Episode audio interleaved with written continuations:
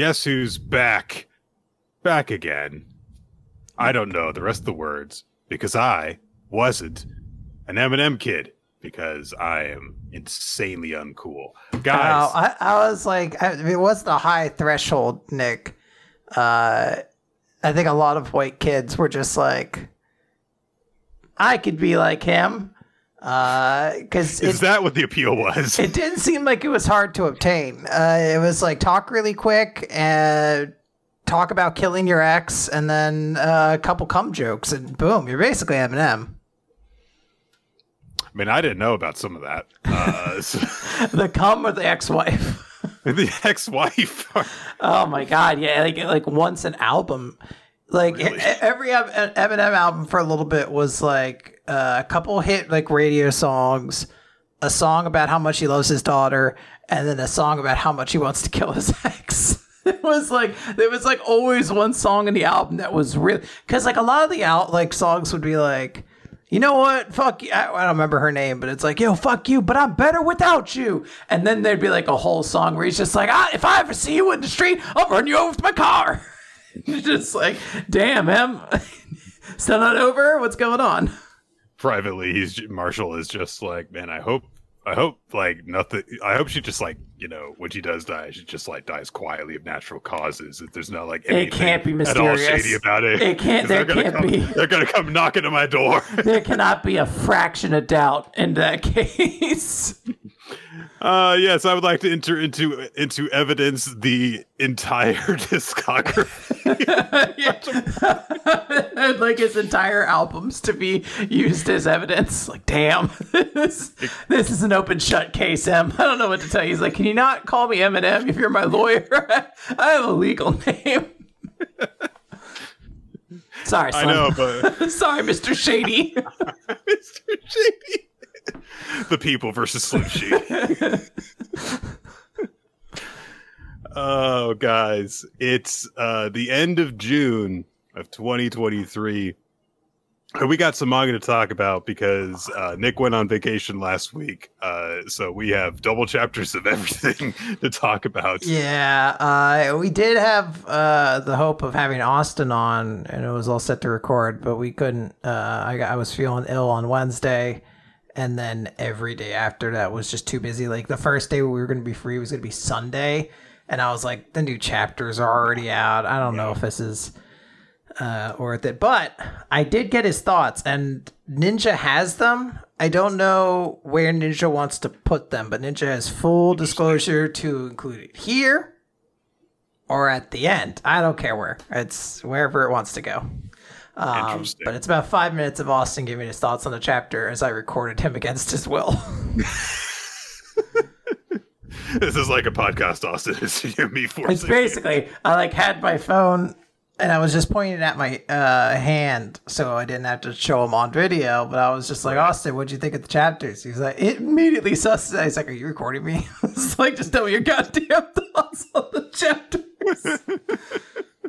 That's neither here nor there. Yeah. So, uh, yeah, we have a lot of manga to talk about this week. Uh, fortunately, there are quite a few series where just like one chapter just leads very naturally into the next one, so it won't be too difficult to talk about them as kind of a unit. And that is the case with uh, My Hero Academia, which we'll start off with chapters 391 and 92.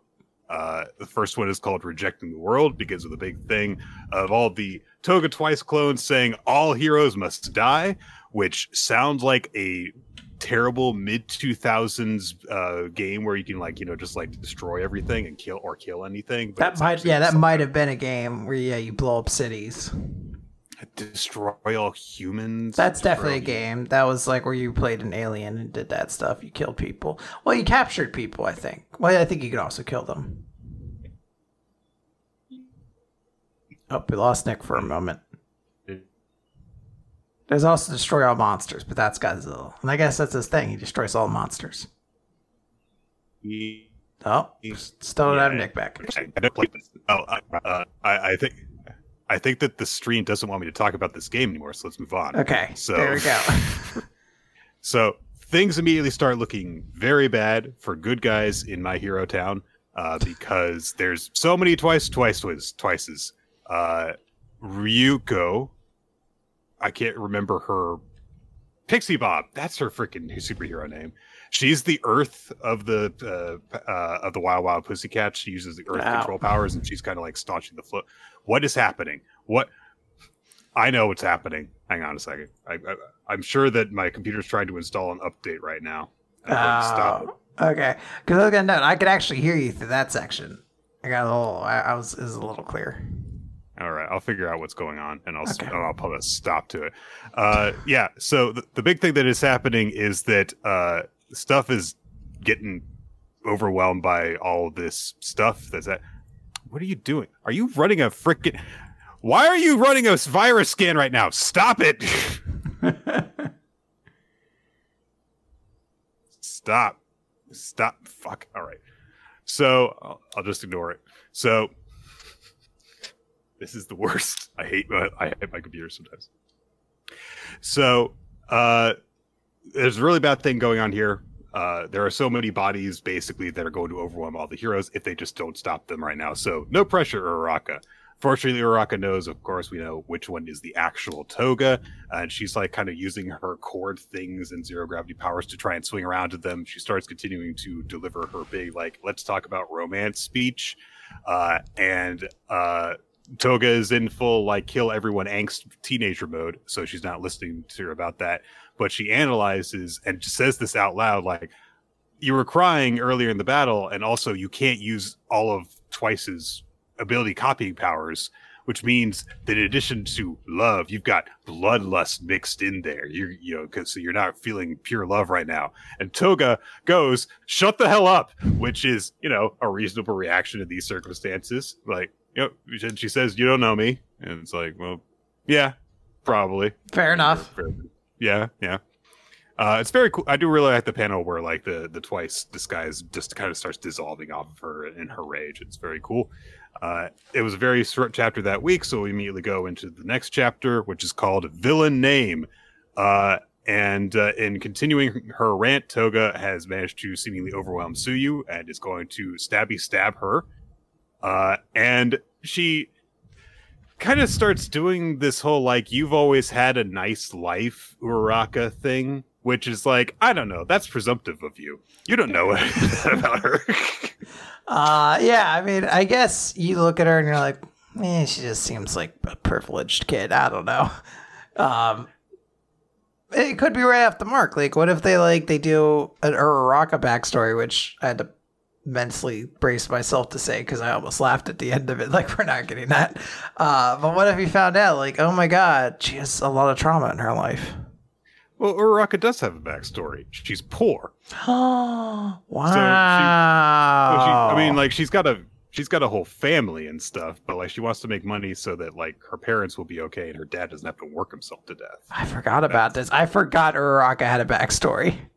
It's it's a thing that has not really been mentioned since her tournament. motivation yeah her motivation since the tournament has been deku uh, Yeah. and then eventually toga so i forgot that there was like an actual character at some point don't really blame you for for not remembering that but yeah that is like what her thing started off being uh, but we get some more flashbacks from Toga's perspective, and we actually kind of get like revisits of some scenes that we've seen before for being all creepy, but more from Toga's perspective, uh, where you know there was kind of like more innocent reasons that she was doing certain things, and she denies that she was actually, you know, like trying to murder small animals and stuff. She's like, no, it just, it just, it ju- this this dead bird just fell, and she denies it. Now, is that true?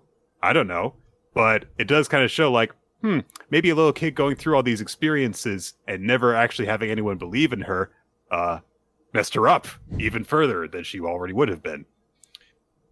And yeah, her, instead of actually uh, doing anything to help her out, her parents are just like, "Oh, she's a monster," and uh, freaking I can't even remember her name. The journalism member of the uh, of, of the alliance uh, that Toga killed, uh, like her shade is haunting her and is like, "Yeah, you suppressed everything, and now you and you're trying to become someone." that's oh yeah i do remember this girl uh Ur- Uraraka is trying to uh pull her out of. She tries to pull her away from Tsuyu. Jiro comes in, and I guess Jiro is on the scene of this battle now. I mean, it all happened in the same area. Like the twice clones were just at the bottom of the area where a lot of people were like kind of flying around, punching uh, one for all or all for one. So it makes like it doesn't bother me that she showed up. Yeah. Uh, so Jiro goes flying through the air, and rather Tsuyu goes flying through the air, and Jiro's like, "It's okay, Tsuyu, I'll catch you." And Kamui Woods uh, has the real Tsuyu and says, "Watch out, that's not her." And there is a legitimately terrifying panel of the fake Tsuyu opening her mouth and going, uh, and looking very creature-like. Uh, and everyone's like, "Oh my god, people's blood is flying everywhere on the scene of this battle." So she must have swallowed some of the drops, uh, and is doing that. And it's like, well, I mean, yes, but also she's got twice as powers. She's got two accesses to copy powers right now. So maybe I don't know. So, uh, they ever realize like there's just too many. There's no way we have we we can't stop her. So, but Tsuyu starts to give a speech as well. Uh, and she basically says like, "Hey, my friend is trying to have a con an honest conversation with you right now, because killing us all is one thing and beating you is another, and she's trying a tougher path than any of that. So listen to what she's saying." And uh, she gets through saying all that, and meanwhile, up in the air, uh, Toga has stabbed Uraka right in the fucking gut. Uh, so, uh oh. Um, and uh, she rants at her saying, "You going on about having happy and blessed lives, and I don't feel any of that. Don't feel pity for me."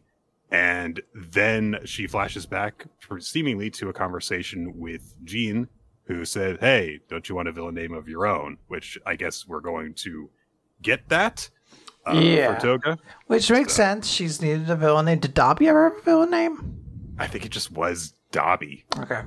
I guess, yeah. It made sense. It was a new identity he took on. So, Yeah. um, all right. Well, are you excited, Nick? Do you have any predictions? Um, I feel like Uraka's not gonna die. Well, all right. Well, that's a bit brazen, Nick. The death flags are everywhere. yeah, like um, there's one right there.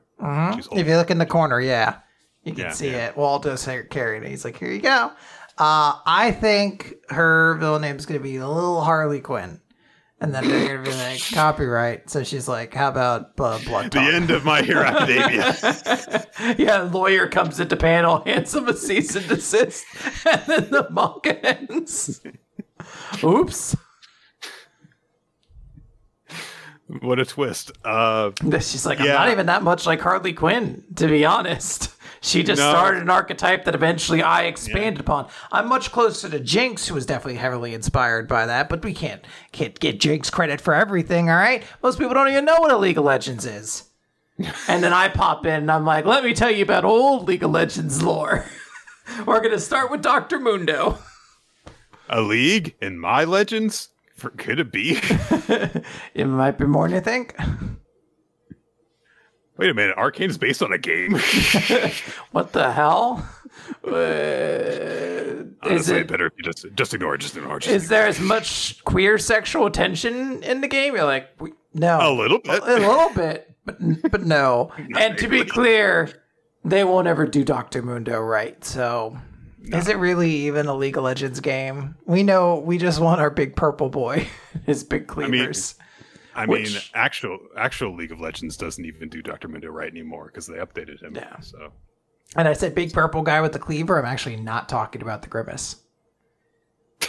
Have you? Have you? I know you don't use TikTok, but have you seen all the TikToks of people drinking the grimace shake dying? yes, I've, I've I've seen some of the weird shit that people have been up to. Little Dan uh, occasionally just sends me surrealist, weird horror TikToks. Um, and I was like, wow, I'm getting a lot from him recently. And it turns out that's that's why there's just a lot of weird, unhinged TikToks going around about drinking shake.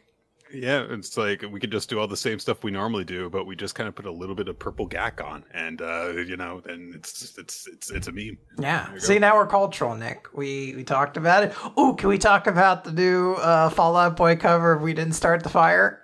We haven't talked about the freaking Netflix One Piece series. Holy shit! Oh my god! Uh, do I you had- oh, we should do that instead of talking because there's no One Piece this week. And uh, to be honest, the Black Clover chapter isn't that good to end on, so we should talk about the One Piece thing at the end. Maybe. Uh, I I did not listen to the Fall Out Boy song at all. I saw that they had done it, and I was like, okay, that's kind of it. Uh, it's funny and sad because it's, I don't, you know, uh, maybe some other time we'll talk about it. It's Okay. it's a it's a weird thing. All right, uh, let's talk about Undead Unluck. Nick. Undead luck. Undead luck. Uh, yes. I'm not even really going to talk about the last chapter. I'm going to move right to 164. The last trial is because basically what happened last time, Fuko was like, I'm going to train you, Shen, and the way you are going to train is by fighting all these other negators. And good luck, basically. You're going to get stronger. I know you will. So, While she deliberately touches him to give him bad luck, so that the misfortune that causes the awakening of his negator ability will happen. Yeah. And it's like, okay. I guess they're like, we do need it to happen. He's like one of the strongest members of Union. So, he was number two for a reason. He was stronger than, or not stronger necessarily, but more efficient than Billy. So, yeah. Um.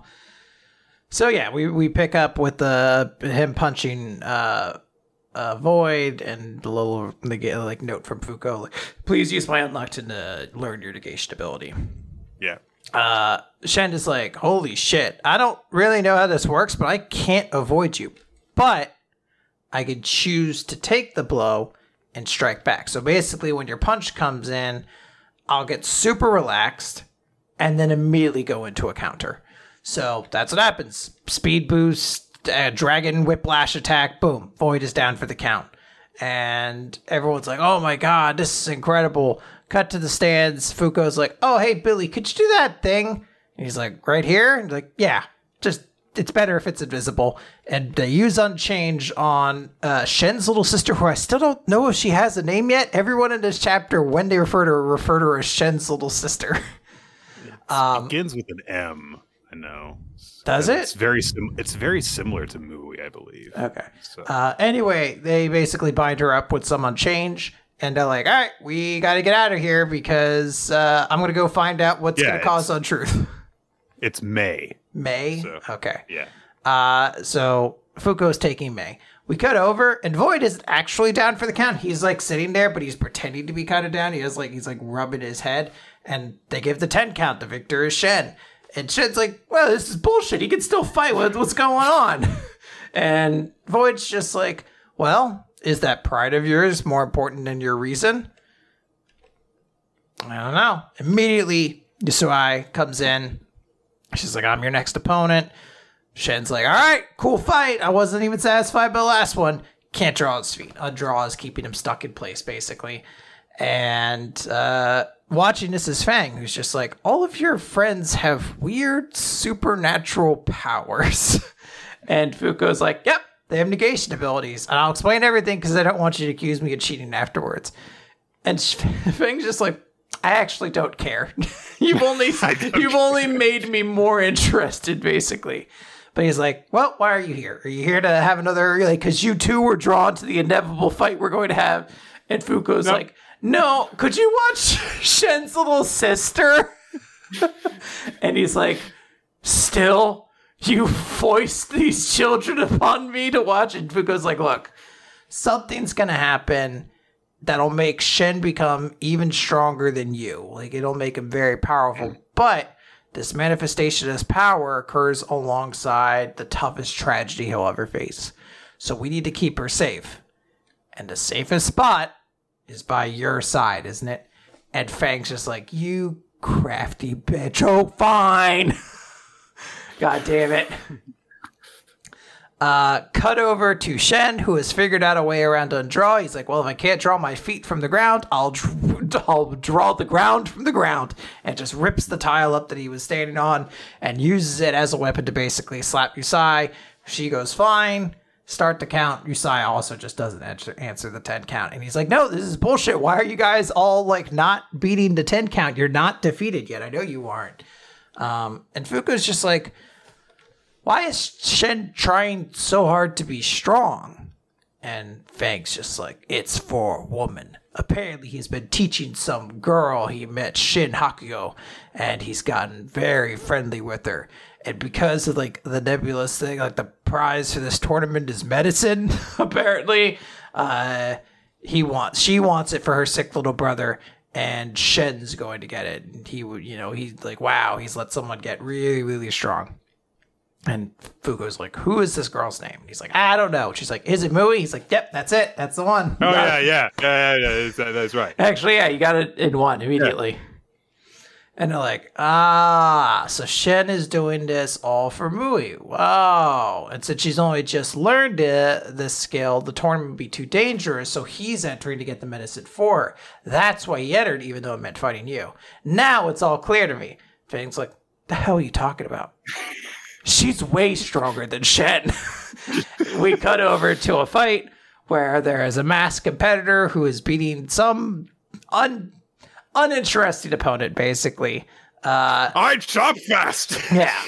Uh, but as this is happening, uh, Fang is kind of giving this narration where he's like, ah, at this rate, she's going to win the tournament. She isn't just fighting for the medicine. Shen isn't just fighting for the medicine. He wants to surpass that woman.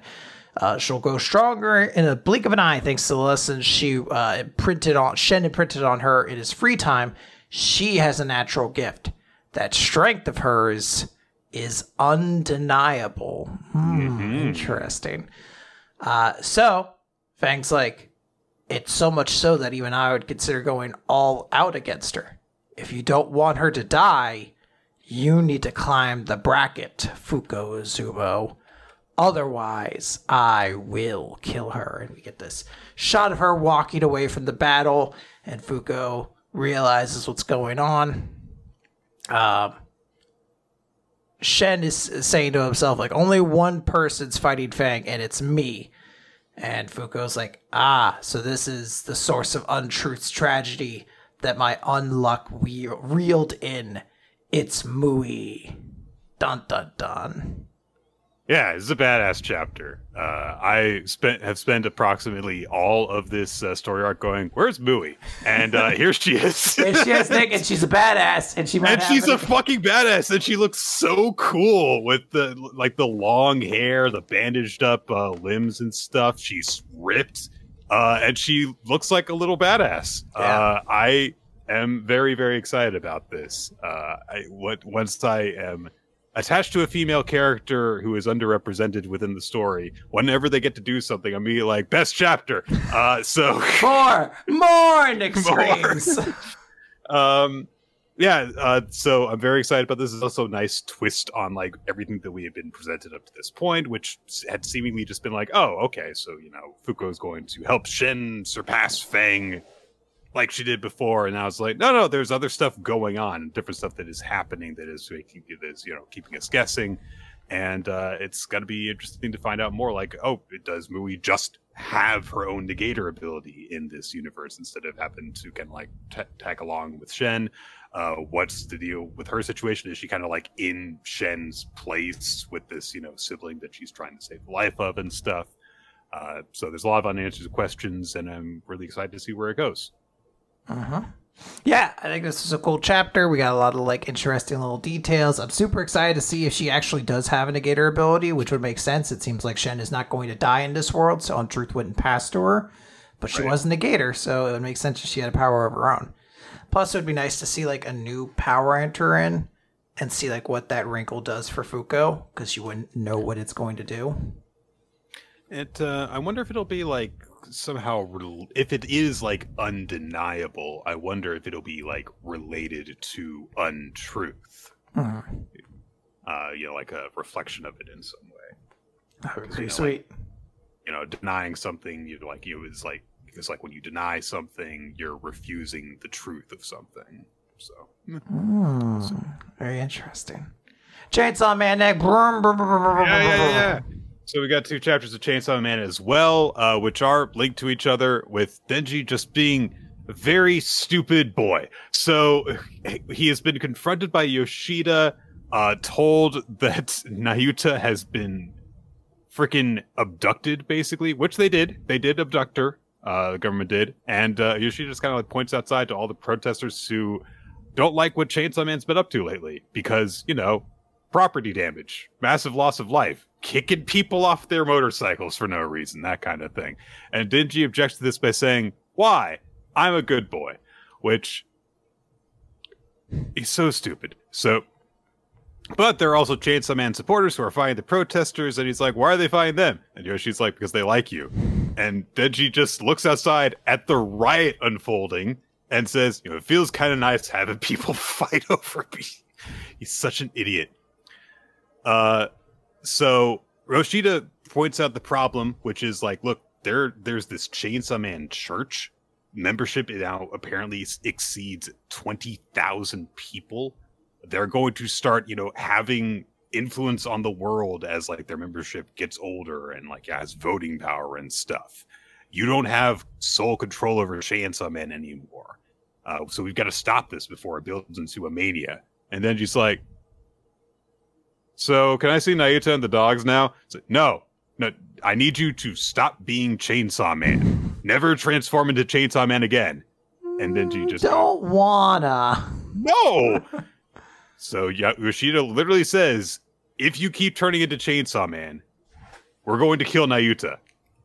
And that stops him. And he's like, look, you, you want to live a normal life, right? Just stop transforming. And you get that. You can be a human again, Denji. That's what I'm telling you. So, you know, go home to those who, love you. Go home to Nayuta and the dogs. Just live as a human. You can be happy without being Chainsaw Man, right? And Denji says, but I want to be Chainsaw Man. I want to be Chainsaw Man. It's like, but if we if you're to Chainsaw Man, you'll you'll you'll no, you're just gonna die. I don't want that either. But I don't want to stop being Chainsaw Man. I, love fucking poor Yoshida who's desperately trying to explain how to threaten somebody to someone. He's like, I understand you want both, but I'm threatening you to say if you do this, then this will happen. He's like, but I don't want either of those to happen. I'm telling you, you have to choose between Nayuta's life and your selfish desires. I want both. You can only have one. I want both. How about if I had both, though? and then he starts screaming for the protesters outside to kill Yoshida. oh, and, what it's such a dork. Like Yoshida basically gives up at this point just starts like laughing, like, oh my god, this guy's so stupid. You know, it's not going to work. And then Nayuta comes in because, of course, they didn't kill her. And she just comes to the crowd and goes, Denji! they hug. And uh, Yoshida says to the guy who brought her over, like, you weren't supposed to bring her yet. And the guy's like, what, you weren't done? Listen, he's very stupid and he he tries to like gaslight Denji and say like you were about to choose Nayuta's life over over being Chainsaw Man. It's like no, he wasn't. you were going in circles. uh, so he basically just says in front of Nayuta that like we were gonna kill Nayuta, and he says, "Tell this guy to f off." so Denji's like, "We're going home," and they walk away. And Yoshi's like, "He's so stupid." How does he so stupid? But apparently it did actually get through to Denji, as we find out in our next chapter, 134, Ordinary Happiness. So uh yeah, Denji's stopped at least for he he he is Spider-Man no more. Uh so he's just going around being an everyday dude and uh, he's just listening to all the people talking about Chainsaw Man because he's still a hot topic. Uh, there are people who hate Ch- Chainsaw Man, people who love Chainsaw Man, saying like, "Oh man, all this property damage," and I heard that he was involved in the disappearance of that aquarium, which is actually pretty hilarious. think about that aquarium's just gone because because it, he used because it. It's gone now. Also turned it into a spear. so uh, then they start talking about like, oh man, what if uh, you, you think that Nostradamus is coming? What if Chainsaw Man beats Nostradamus? And someone's like, Nostradamus is not a devil, you idiot. Or is he? the Nostradamus devil. Oh, what if he's Yeah. the future devil? He's like, I'm back and I rule. I caused all of this. All of this. Uh, so Denji, like, you know, goes to school and hears about this stuff. He walks down the street, hears about this stuff. And then, like, they're listening to, uh, freaking the news for some reason while he's just, like, drying Nayuta's hair at home. And, uh, you know, she's, like, pointing out, like, oh, look, like, there's the, those stupid brainwashed kids are fighting the police. But Denji's like, yeah, but their days are numbered. I'm not going to turn to Chainsaw Man anymore because if I do, then you'll die. So I can't do that. Uh, and you know it, felt, it really sucks, but you know I'm pretty content with the life I have. Know, nothing beats a normal life. And Nayuta says, "Do you really think that? Do you really think nothing beats a normal life?" And Denji's says that he does, but he's clearly not sure. And uh, she later that night, Nayuta goes to sleep. He's in the bathroom talking to Pochita inside his chest, and it's just like, you know, this is what we wanted, right? But now it feels like, you know, even though this is all I ever wanted, it feels like I'm dreaming of an even higher heaven. So he's, of course, not sure. You know what he could use right now? Cat. Cat. Cat. Cat. Cat. I like audibly when this point happened, pointed at my screen like fucking Leonardo DiCaprio. I mean, it's like cat, cat, meowie. Meowie comes in. It's great because I have a real life cat who I'm sometimes like, get away! the comic cat is here. Oh man. And uh like he goes and that's in the middle of the night is just kind of like watching TV with Meowie, flipping between channels and stuff. And they come to a debate between some asshole and uh the new leader of the Church of Chainsaw Man who you know, and of course, you know, the other guy is just like, "Don't you? You're so irresponsible. What do you think you're going to do playing Chainsaw Man?" Um, the but he is using exclamation points in his words, so he comes across as unreasonable and emotional. Whereas, uh, "I'm Chainsaw Man for reals, boy," uh, says, "No, no, no. Uh, we we we go, we act within the law, and uh, this isn't. We're not just playing at this. We're we're being serious, and we're we've accepted Chainsaw Man's teachings, and we work as devil hunters." And the old guy says, "What the hell is this Chainsaw Man's teachings crap anyway? It's not like he gave them to you." And the boy says, "He has. If you prefer, I can let you hear Chainsaw Man speak for himself now." And then she goes,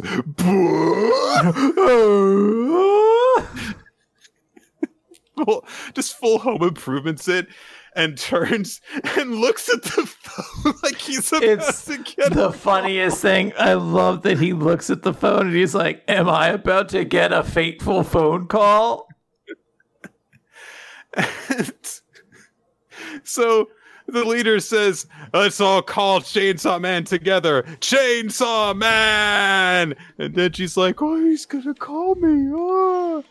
And some guy steps forward and says, "Greetings, I am Chainsaw Man." Just some guy. Some dude. And he's like, I'm greeting you, coming at you from the Chainsaw Man Church. The rumors are true. My body is halfway between human and devil, and I gained the power to turn into Chainsaw Man in a fateful encounter with the Justice Devil. The reason I fight? To create a world without devils. In a devilless world, Adam and Eve will. And then she's like, No! That's not what I do. That's not me! What the fuck?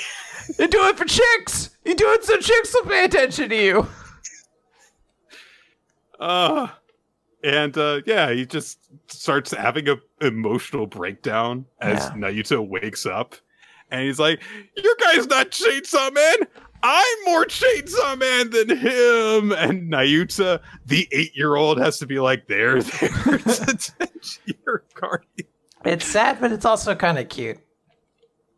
Oh man, what a wild ride Denji went on these two chapters. I think I, I I didn't give it to him, but I almost wanted to give my character week last week to Yoshida just for his face when he's like, "Is this boy too stupid to understand what a threat is. Like he truly does not seem to get it.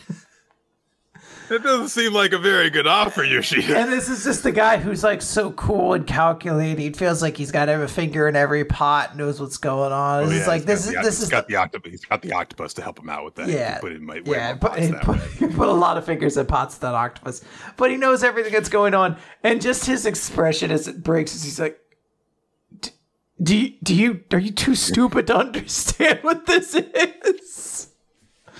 It's like he tries to pull up and say, like, uh, you might want to purchase my fire insurance, Denji. Otherwise, something bad might happen to your apartment. Oh, no, it's okay. We're careful all the time. no, no, something bad might happen and it might burn down, Denji, you know, on account of how dangerous this neighborhood is. No, it's all right. I'm Jason, man. I'd fight them off. It's uh, um, it's the dude who comes in and is like, "Here's Nayuta," and it's like, "Why did you bring her so quickly?" Like, "Y- you said you'd be done. like, clearly Yoshida had this conversation play out in his mind, and he's like, "All it takes with Denji is a little prod, and he'll he'll see things the way we need to see it." and then he- like a house of cards. I forget. I did see some good surgeon memes or the good doctor memes about it, and it was very funny. Then do you just perform CPR on that guy and burst his chest open? That's what you do when someone's dying. You give him you chest compressions. Oh, did you, have you seen the good doctor memes? Uh, just uh, oh no no. It's the guy who just goes like, "I am a surgeon. I am a surgeon, Doctor Han," and uh, the other Doctor Han just gives this face like, "Fuck you." uh all right. It's good stuff. Chapter. Uh, Kaiju. Yeah, only one chapter uh, of Kaiju number eight. Fortunately, it's chapter eighty-eight. Uh, uh, look, uh, Gen Narumi's been t- feeling like his not dad doesn't respect him this whole time, but the whole time he's been working hard so the Narumi will, you know, actually keep on pushing himself so that you know he'll have a goal to work towards. Yep. Uh, and uh, so That's nice. I mean, it's it is good to see like, oh, Gen, uh, or not Gen, um, show wasn't just like super fucking strong or whatever. He was actively working to make sure he stayed a couple steps ahead of this guy. Yeah. Uh, and uh, bald guy is like, mm, Isao. Yeah. Reminds me of when your wife died. Yeah. Uh, so- he comes in, he's like, knock, knock, your wife's dead. he's just like, I asked you to stop greeting me like that a long time ago. Yeah, well, tell your dead wife to do something about it anyway. uh, Narumi has defeated the kaiju. It's it's it's in tatters. It's it's it's fragments of flesh now. And uh, in in triumph, he looks up at the sky and says, "How'd you like that, you lousy old man?" and uh, he just kind of imagines Isao just completely stoic, un unreacting at his desk. So like the guy's dead. There's like buried. the slightest curls, maybe, of a smile in his corner, like maybe a little bit of pride, but no tears like he was hoping. Well, yeah, you know, the imagined dad recognition that Narumi has here, just like, nope, that wasn't good enough. So, uh, and meanwhile, we cut over to, hey, a fight we actually care about. It's Hoshina versus uh, the close combat of the kaijus, and shit, it's a mid-size uh, close combat kaiju, and Hoshina is actually losing in like every single regard. And Hoshina realizes that it actually outclasses number 10's abilities in every respect. But then he remembers what number 10 told him, which is that he was a prototype. And so he realizes that this thing must be the finished product, the, the complete perfect version. And just as he's thinking that, it darts in behind him. He barely manages to get his weapons up in the way that block it, but uh, at least one of his swords just completely snaps in half. So he is in very, very dire straits. And uh, that's it. Yeah, I mean, this is a cool transition chapter to be like, hey, we're in Hoshina's fight. Uh, it's going to be interesting to see because these are two characters. Uh, or this is a character that has no connection to Isao, so it feels like we're going to step away from that, and this is going to be about like that connection with Ten, which is like just a nice, interesting change of pace after like 2 kind of things about like daddy issues, essentially. Um, I'm excited. Like, like the idea. Like I was like, yeah, kaiju number fifteen does, or I can't remember if this is fifteen or not, but whatever kaiju number this is does look a lot like ten. And it's like, yeah, because it's this is the evolution of the original design, and it's like a cool concept. Like, what are you gonna do? This guy was the improved version of the one that you had trouble fighting. So it'll be interesting to see. I'm, I'm excited for this fight. Yeah, Hoshina's just looking at him as like, you know, on top of looking like Kaiju number 10, he kind of looks a lot like my dad, too. I never thought about dear Papa until this exact moment. No, always, always wearing that night helm. That's, yeah. with one long slit across, like horizontal cross slit in the front, with one eyeball poking through in the middle, just like Dad used to do. Oh man, it was always weird when we would sit down at the breakfast table together because his metal tail would be trailing all around us. yeah, he was such a silly little guy. uh, let's move on to Spy Family Mission 83. Last time uh, there was a foreboding note that we ended on as Yuri and Lloyd ran into each other and uh, there was blood hitting the ground. As it turns out, yes, Lloyd has been shot in the arm and uh, he otherwise managed to disarm Yuri by, you know, shooting the gun out of his hands the way you do. Uh, uh-huh. Uh, so, yeah, Yuri's gun goes into the the sewer river after that. Uh, but uh, because Lloyd's been shot, uh, he kind of clenches and hesitates. So Yuri's able to kick the gun out of his hands, and they're both unarmed now. And Lloyd realizes right at that moment, shit, I hesitated, and it's because you know he recognized Yuri. Uh, Yuri, meanwhile, uh, realized like, oh my god, he looks just like me. It's uh, am I that easy to mimic, or maybe he's someone who's actually close to me. Ooh, oh no. Uh, but uh, he drops that for a moment and is like, "Okay, come, you gotta come in." And he starts going after Lloyd, but Lloyd is a more skilled physical combatant than him. Uh, and uh, after uh, they have a few exchanges, Lloyd snaps off his belt and whips it across the tip of Yuri's chin, which yeah, that'll that'll do it. Yeah. uh so he thinks like, oh, he's he's down for the count. That's like broken his jaw. But uh Yuri gets up anyway and comes at him with a pipe. Uh and uh uh is still coming after him, so Lloyd has to keep on beating him up and beating him up. And there's a there's plenty of like okay he should be down. Like he's been kicked in the gr- in the groin. He's chopped in the throat. He, these are all knockout blows. And here he just keeps on he's Brock Lesnar Nick. You gotta you gotta like 40 finishers at him to beat him. You just can't it doesn't work otherwise yeah uh so uh you know, Lloyd's real starts to think like, is this what being raised by Yor does to someone? Which seems a little bit cruel, but okay. Uh, finally, he manages to pick up the pipe that Yuri had dropped, and he just snaps him across the face. Yuri, just full Kane and Undertaker, gets all the way up from falling on his back. And then passes. Right gets up, uh, falls back.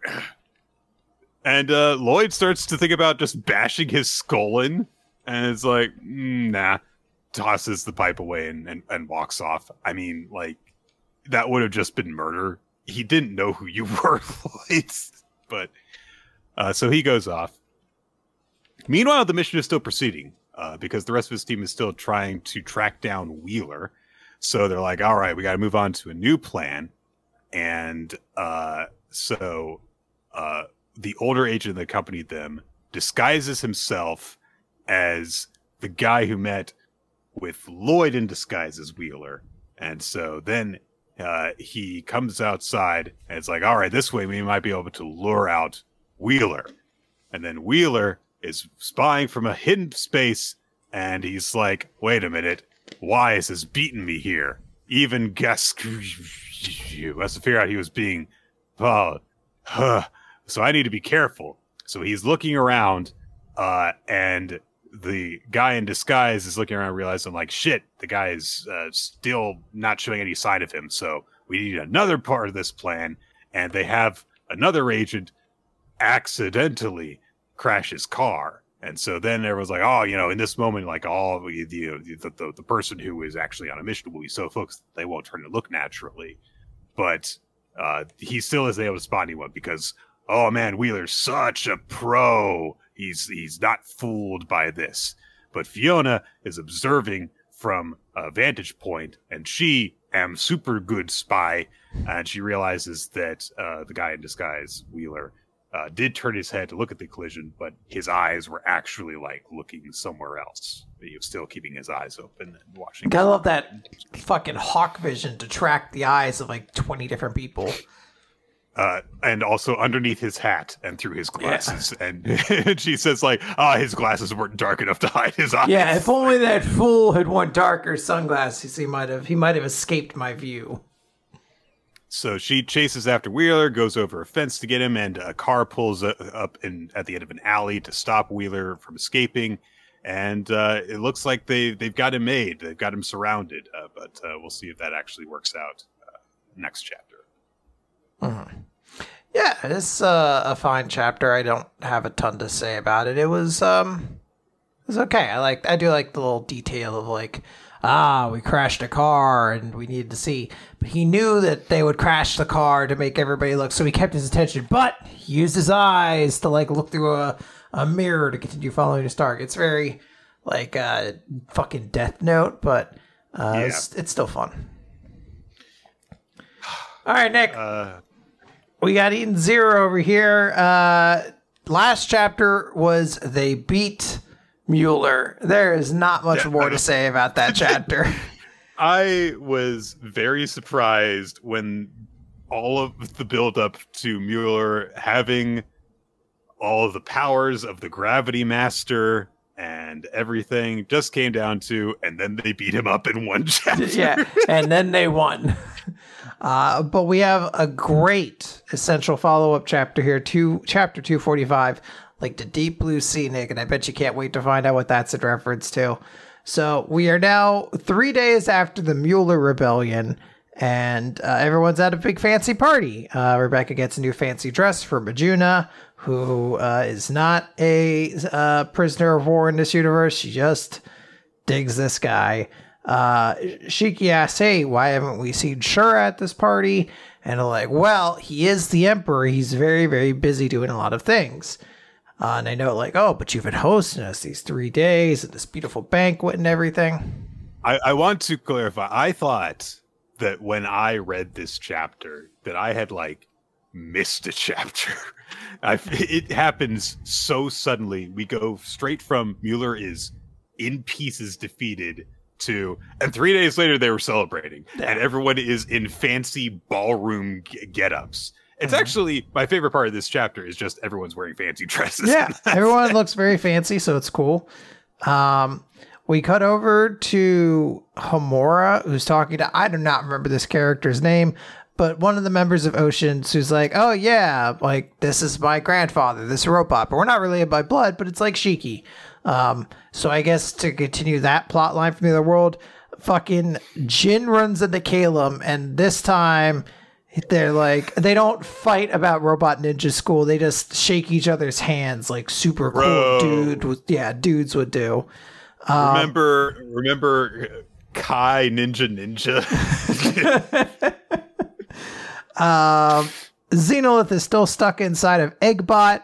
Uh, he notes like my power hasn't returned, and maybe it won't ever, but actually that might be fine because my human body died a long time ago. My powers have already passed on. I don't know what that means. He was a human once and then got turned into a robot. I know this was explained at some point, but I don't remember. Uh, but it works out. He's he's fine with not having his powers. Holy's there. Wow, Nick, why is Holy there? Yeah. Actually, Nick, the whole Oracion 6 and Estella are here.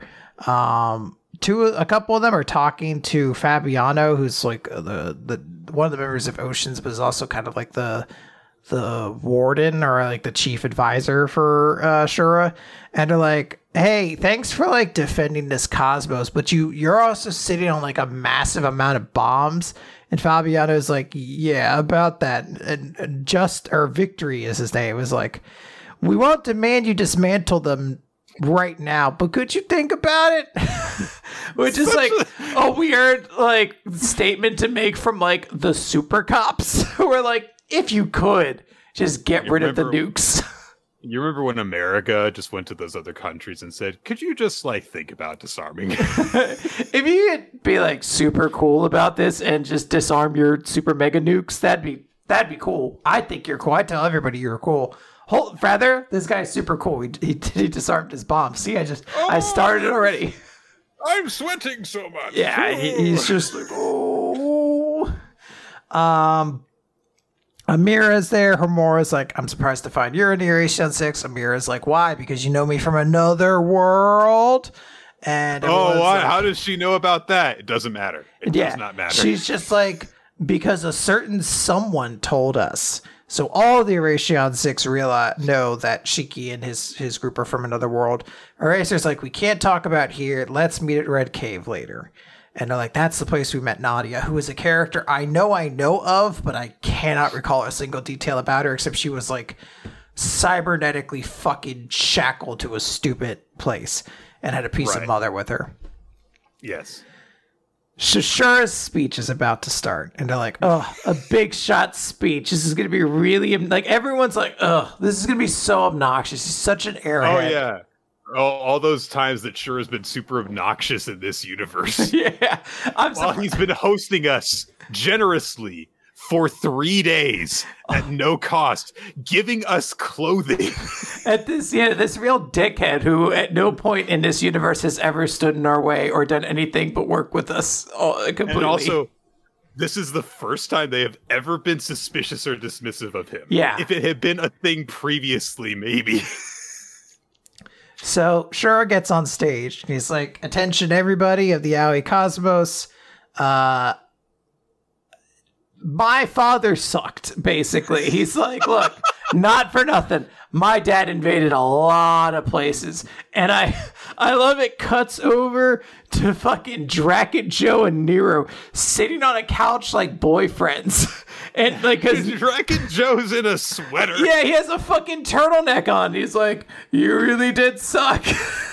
And Dra- Nero says nothing he just sits there oh.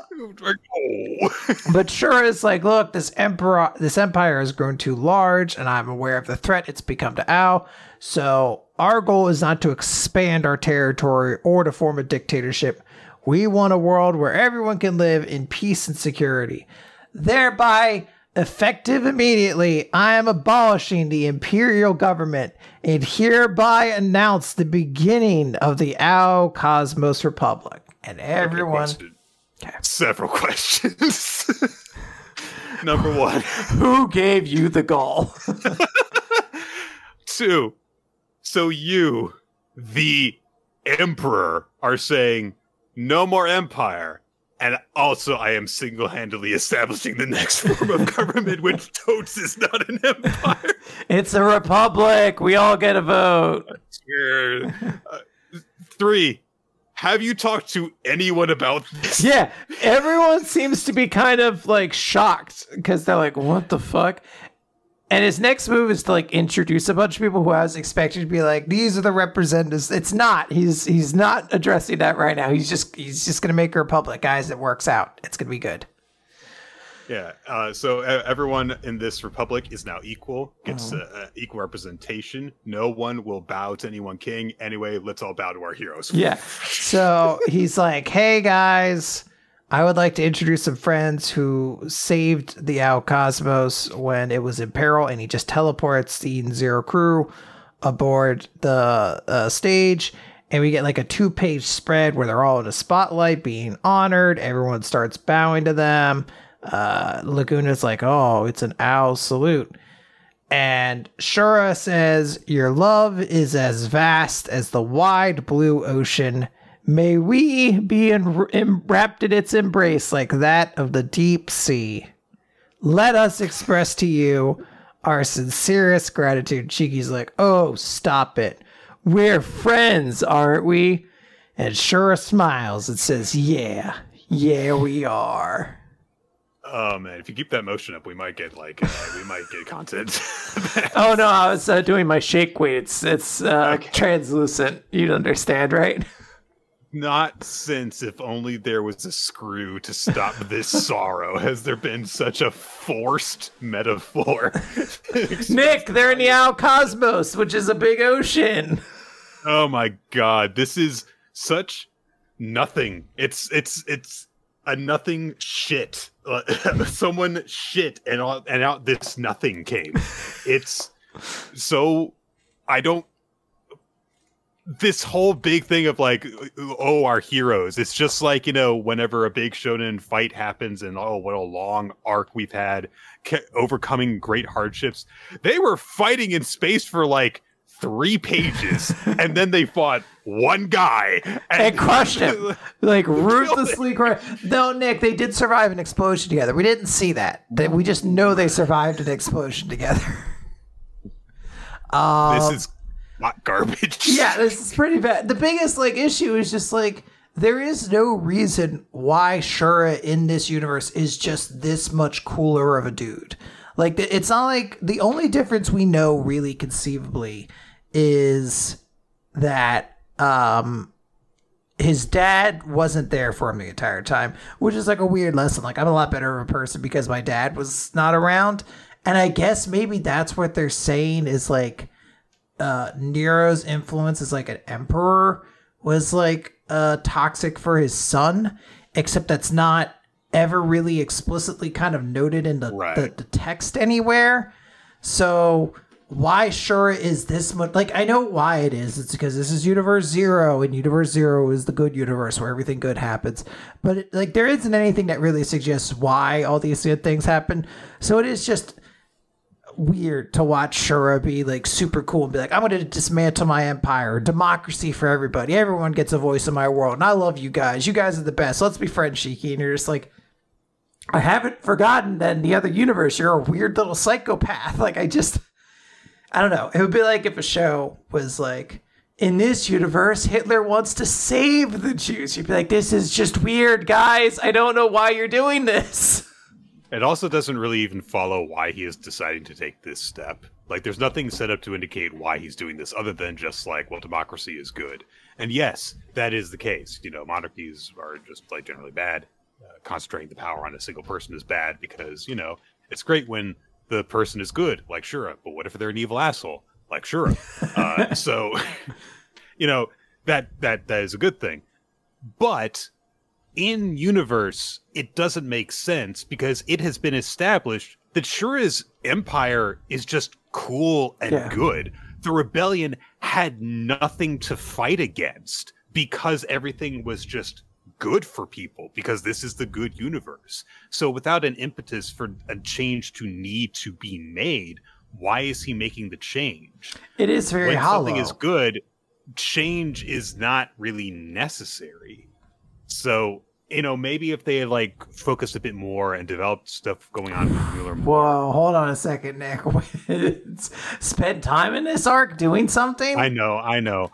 But like maybe if you had had like stressed the point of like Mueller is dangerous because he has gathered all this power and taken it for himself, and you could have Shura developed a bit more.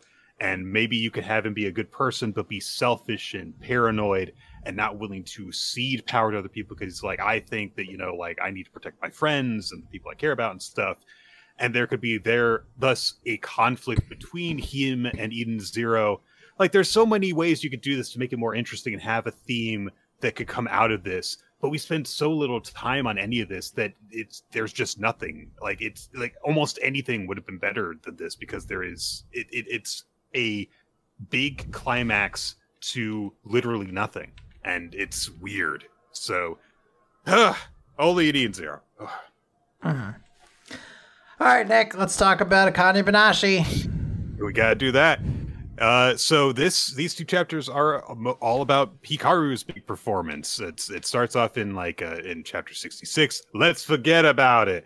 Uh, where she is learning how to you know do the story that she is telling uh, in in the, in the competition but uh, she is told uh, by her master like hey look you're like using distinct vo- vocalizations and different voices for characters. That's not how you do things in rakugo. So stop doing vocal styling. Stop being a voice actor. Be a rakugoka. Uh, and so he keeps on stressing that, stressing that, and stressing that. And then, uh, you know, as like she's getting more and more into this, she's uh, also like trying to work, you know, go to lessons more and stuff. He's like, no, no, don't, don't, don't do that. Don't disregard your actual voice acting career. Uh, so you know, Eken is like refusing to like let her go at her own pace. Basically, he's very tightly controlling it. Uh, and you know, she's also getting to a point where it's like, I'm look, I don't know if I should be like limiting what I'm doing in voice acting so I can do more rock Rakugo. And he's like, don't do that. Like he reads her mind and says, don't do that. Don't neglect that. So, and they ask her like, hey, are you are you are you upset that I'm telling you this? And she says no because she thinks as long as it helps me beat Akane, I'm fine with this. And Akane, you know, in the present is thinking about that moment and being like, that was weird. she got my face and like really intensely said, I want to destroy you. Um, uh, but she was thinking like, what is going on with her? Because she's this really popular voice actress. She's got a freaking photo book that fans go pay twenty five dollars to get. Uh, but you know, like she was given that really serious declaration of war, so she really pays attention to it. And as the story unfolds, we get more of a flashback between the training between Iken and Hikaru. And Iken told her, like, hey, you know all that stuff I told you about, don't use vocal stylings and stuff like that? Yeah, forget it. So he basically drilled the Rakugo basics into her and then was like, okay, now bring in your voice acting talents. And it's a it's a really cool visual because like this these spectral entities of the character start to surround her in wisps of smoke, and each of them is also a speech bubble that has what they're saying inside of it. Uh, and it's such a very dis- uh, it's uh, all the stylings are, are different enough from each other that it comes through from the stream. But one of the judges turns to the funny duddy critic and thinks like, "Oh, this guy hates this kind of stuff, though." But he says out loud, the critic does, like, oh, you're thinking I'm going to hate this." But as it so happens, there once was a Rakugoka who performed the same way she does. And uh, he would do stuff on the radio, which is kind of cool. and uh, the world in the world of Rakugo, there came to be a term that referred to a performer who would do this kind of thing. It is known as eight blind men, and which is just a, just you know like all right, cool. That's a cool. That's a cool weirdly evil sounding shonen technique for this Rakugo style to have. Uh, it's like there's zombies surrounding Hikaru, and it's really cool. And then we get uh, the next chapter, which is story 67. Still that girl, as Hikaru unleashes this, and I quote, art considered heretical within the realm of Rakugoka, which is great. Uh, and she goes into this story, which is about these guys saying, like, oh, you know, we're going to put on a play about revenge. And as we're going through it, the brothers and the Ronin will come to see eye to eye and all this stuff. This will be great. And uh, then the day of their performance arrives, is attracting all these onlookers, but one of them is delayed. Uh, so they have to keep on pretending to fight each other while the crowd gets really, really riled up.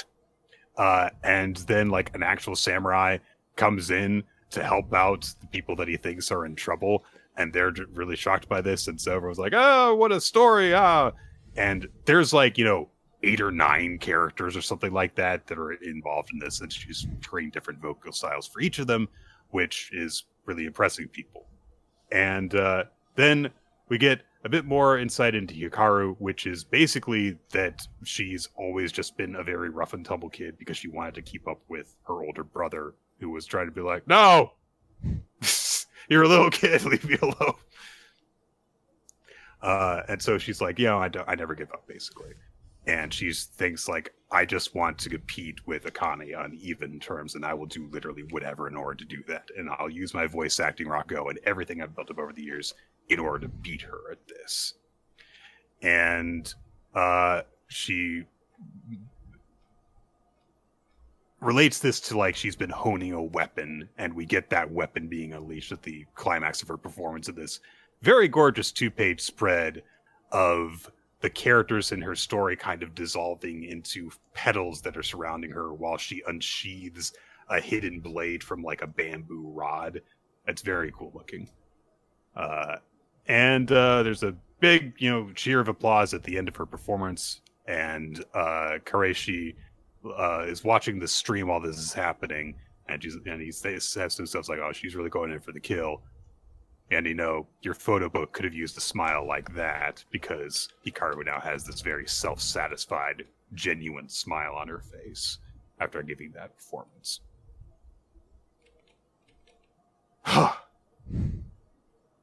Quinn, you've been very quiet this whole time. Yeah, uh, I didn't care for this. Um, maybe I'm old, and that's the issue here. Uh, I didn't. I thought that the like reveal, like she's like gonna use voice acting, was th- really disappointing. it felt like I'm gonna use chicken bones to make chicken stock level of like, well, this is nothing. I was like, she- I know she's a voice actor, so the idea that she's gonna pull out voice acting wasn't like mind blowing. Um, but I, I I understand there is like a technical difference. For what she's doing is not like the same as voice acting. They're trying to kind of connect it to like a particular style of Rakugo that does exist. And all these, like, I do get what they're trying to go for. It just didn't hit me in any way. It was it didn't feel bombastic or cool or like an evolution of her style at all, which is kind of what it felt like we were trying to see here. Um, part of me saw like everything Akane has gone through and like her training with Master Aurora, where it was like, I'm going to give you something that's deliberately ill fitting because it's going to make you a better Rakugo. And like, oh, it'd be kind of cool if we saw something like that. Like Hikaru, who's also kind of learning under the same person, maybe is being like forced to like expand her skill set in a way that she's not comfortable with. Maybe she's given something really silly and comedic when last time it was established like oh she's actually a very dramatic person she does a lot of drama and she can really you know put on emotions and like now you had to do a very silly one or something. I don't know. It just felt like they were like eh, she does a lot of voices because she's a voice actor which is fine. And then this chapter came around uh, and didn't really introduce anything new. It just kind of established like why she's doing this. And the, the answer is just like because she is a hyper competitive person and she wants to beat Akane. And it's weird because I like I feel like at a different point in my life I would completely get that. Maybe and that's why I say maybe I'm just old. It just didn't do anything for me. I'm just like, all right, whatever. Like I get it. We need uh, popular characters to make merchandise out of. Someone needs to show up in the opening cinematic as like a threat for the character. You know, the opening uh, of the anime or whatever. We get one of those, like we need to do those things. But I have my character, and it's Kaichi, who I think is just a more interesting character to follow and more interested as a foil for Kane. So that's the character I'm going to go for. And it's like a thing in this podcast that I like characters who don't get the spotlight all, all that much. So maybe that'll be what happens. Everyone's gonna be like, "Wow, Hikaru is super cool. We'll follow a lot more of her." And Kaichi just doesn't show up anymore. But uh, I'm happy. A lot of people seem to really, really like Hikaru. So you know, I'm glad you guys uh, got like such a fun uh, little situation there. So I will say that I think that this whole thing kind of did roughly what I thought it would do. Uh, in terms of like there weren't any like big surprises in terms of like what you would see coming and stuff, but there were some effective visuals to demonstrate like oh what she's doing is you know in universe impressive at least. Uh, but that being said, yes, to your point of like she the voice actor used her voice acting abilities in order to you know create a good performance that is not going to be something that is going to change the mind of anyone who's already not into Ikaru because it's kind of doing what you expect to happen. yeah, they put a hat on a hat, and I'm like, I just didn't like hats. I'm sorry, guys, I don't like hats. All right. Let's move on to b- b- blue blocks. Blue box. Uh, last time, uh, Chinatsu and Taiki became boyfriend and girlfriend. They're they're a couple now. Uh, and uh, so Taiki, gets a ride uh, back to the station from Chinatsu's family. And I do like that her grandfather is like, uh, that kid seems a little bit out of it. He should be a bit more sprightly. It's like a weird thing to say about someone. Uh, but you know, Chinatsu gives Taiki a little quick, quick text while he's on his way, saying, "Hey, have a safe trip back." And he gets all flustered over it, and it's like, "Oh, they're all happy and, and flustered and stuff." Uh, Taiki gets back to the uh, apartment that he and his clubmates are staying at. Uh, he runs to Kyo in the hallway while they're alone, and he's like, "Did it go well?" And uh, Taiki says, "Kyo, Cow. My good bud. Dude, Chinatsu and I are a couple. And Kyoto's like, no, good for you. Aw, he's just like a good little friend. He's just a good little goober. Uh, the gang goes skiing the next day. We see like none of it. It's just like, like, look, the big important thing on this trip happens. They do it. They go home. Wouldn't it be wild if Chinatsu and Taiki became a couple and the next chapter was like, what about our wild fucking snowboarding trip? Uh, so yeah, he comes back from the ski trip, and then when he gets home, he realizes like, oh shit, Chinatsu Senpai is going to be staying here. What are we going to do? oh shit. Oh shit. Uh, and like his mom immediately asks him, "Oh, did you happen to see Chinatsu while you were in Nagano?" I was, "Sure, no, they know." um, so he decides like, ah, if she if Chinatsu is doing this for the sake of being on the basketball team and stuff, then until she graduates and I get to nationals, then we'll keep it a secret. Right, right, right. Uh, and he's so distracted, however, that he nearly freaking falls down the stairs. So you know he's doing good. Uh, but uh, then Chinatsu comes through the door. Hey, she's coming back and she's staying with the family again. Uh, and immediately Taiki's like, "Oh no, I'm in trouble because my heart's racing looking at her." Uh, yeah, I mean he's a teenager in love. Yeah, that happens. So, uh, so uh, you know, t- Chinatsu's family leaves her there. When she and Taiki have a moment, he asks like, "Hey, should we tell your parents about us?" And Taiki, you know, just lays out very, very reasonably. I think it'd be best if we keep quiet about it because I don't want them to make a big fuss, and we kind of have our plates full already. Uh, and uh, he says like, you know, and I'm already dealing with having my first girlfriend, and uh, Chinatsu's like, "Hmm, first girlfriend, and I've got my first boyfriend. Aww. So fucking cute. Yeah. But she agrees, so they're going to keep it a secret. And uh, you know, Taiki finishes helping uh, Chinatsu like bring her bag into the room, and then she's like, holds her hand out, and he says, "Huh?" And she takes his hand and shakes it really vigorously up and down. She's like, "This is a thank you handshake for carrying my suitcase. Mm-hmm. It's just a handshake." It's a very, it's a very uh, respectable handshake. They're holding hands. Aw. Uh, so then that kind of brings us into chapter 106. It has a color page of the two of them hanging out. Aw. Uh, so nervous is their chapter title. Yeah, makes sense. Hey, going about the day. Taiki's looking around, realizes that Chinatsu's already gone. Gets to the gym. Hey, Chinatsu is is is practicing at the gym like she always does, really, really early, even earlier than usual. Taiki observes, and he's like, want us to walk to school together." Understandable. If you can't be alone at school or at home. On the way to school from home is Yeah. about the only chance you're gonna get. That to is be a like the window. So, uh, but he realized like, oh, she's like putting in even more effort after her basketball team lost, and I can't afford to fall behind. Uh, they go through all the like, hey, start of the of the new uh, calendar year ceremonies and stuff.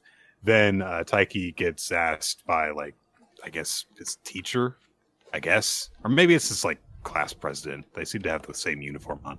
Uh, like, hey, can you like get the badminton's team to do something? So uh, as he goes to see said badminton captain, uh, uh, he happens to spot uh, Chinatsu, and fucking guy comes over to, to to her, and he's and Taiki's being like, "Stop talking to her! You guys are dating. Calm down. Yeah. calm down." You won, my guy. Like the competition is over. Uh, some people are like, you know, just talking to each other in the hallway, and they'll be like, and they're like, "Oh, hey, did Kanoka, Kanoka get even cuter over the break?" And Taiki's like, oh, "I want to tell people we're going out." Like, Calm down. He's so fucking horned up. It's It's it's embarrassing, but it's it's a little cute.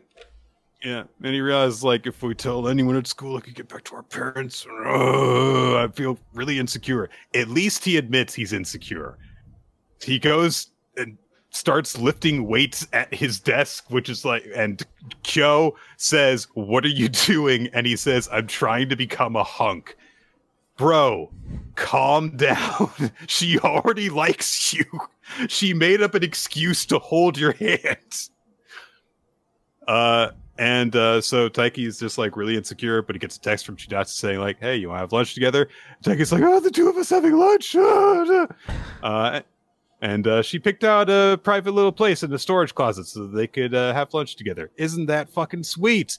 They start having lunch together and stuff, and uh, you know, so Chinatsu's like, "Do you want to share my blanket?"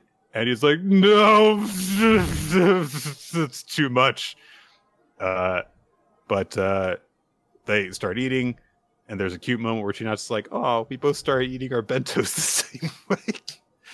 so, so uh, they go through that, and then they just start talking about food stuff and just like you know talking, which is nice. And she says like, "Yeah, omurice is basically a oyakodon," and Ch- Taiki's like, "But it's not in a bowl." And Chinatsu's like, hmm. She gets she pouts at him. It's cute. So Yeah, she's just she's uh, a little little uh, nerd right now. Yeah. Uh, and uh, so they start talking about like when they can go out. Maybe they'll go out eating together and stuff like that. But uh, Taiki says, "You know, I know that you're like probably busy too, so yeah." Um, but they have a, a little laugh together over like, oh, you know, we could like go somewhere with eggs and stuff, and I'll use the eggs as fuel for all the hard work I have to do. My God, Taiki. Such a dork. Such a dork. It almost it's a little too much at times. You're like, all right, reel it back a little bit, champ. You you you've again you've already done it. Uh, Chinatsu gets all kind of sleepy because you know she woke up super early, so she starts to get all wobbly. And Taiki's like, "Hey, you can take a nap if you want, and I'll wake you up when the bell rings." So she does, and uh, she just kind of nods off, just kind of slumps over a bit, uh, and she nearly kind of falls over. So Taiki like reaches out to kind of prop her head up, and when he does that, her head falls against his wrist, and she starts nuzzling against his his sleeve. Aw. And then Taiki's got, man, I really got to, I've, I've, I've got to like hold up my end of this. It's very So- very cute. eh, it's sweet. Uh, it's nice. And I'm glad that they were able to have a normal ish date. Uh-huh. I like the idea of like, hey, I know of a spot in the school where we could just hang out and be friends. Like, I don't know, it's very cute. They're doing great.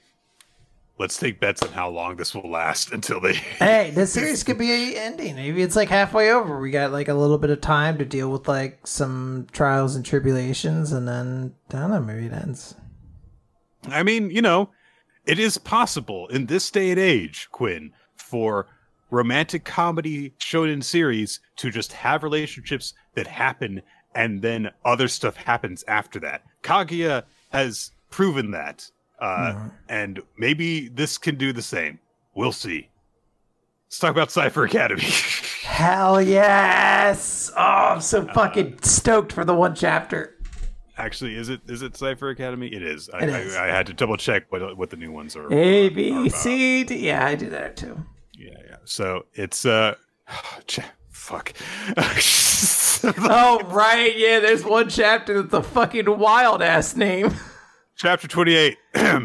Employ the battlefield and you'll stand out. Go with the flow of the battlefield and you'll get washed away. Try to enter wartime and you'll end up cramped. In any case, turbulent times are difficult to live in.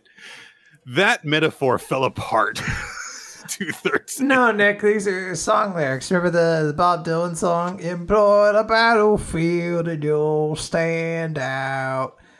Something, something battlefield and you'll get washed away. I just remember the Jimi Hendrix version. Uh, yeah, it's weird. It's the one song where you just don't rhyme at all. It's it's very interesting. It's probably why it's not beloved. They have they have, like everyone has everyone who's done a cover has a much better song in their library, except for Alien Ant Farm. This is their other big hit.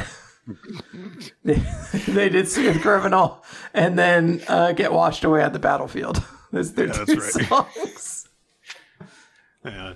Employ the battlefield and you stand out. Go with the battle. uh, anyway, so this chapter, these two chapters are a team competition.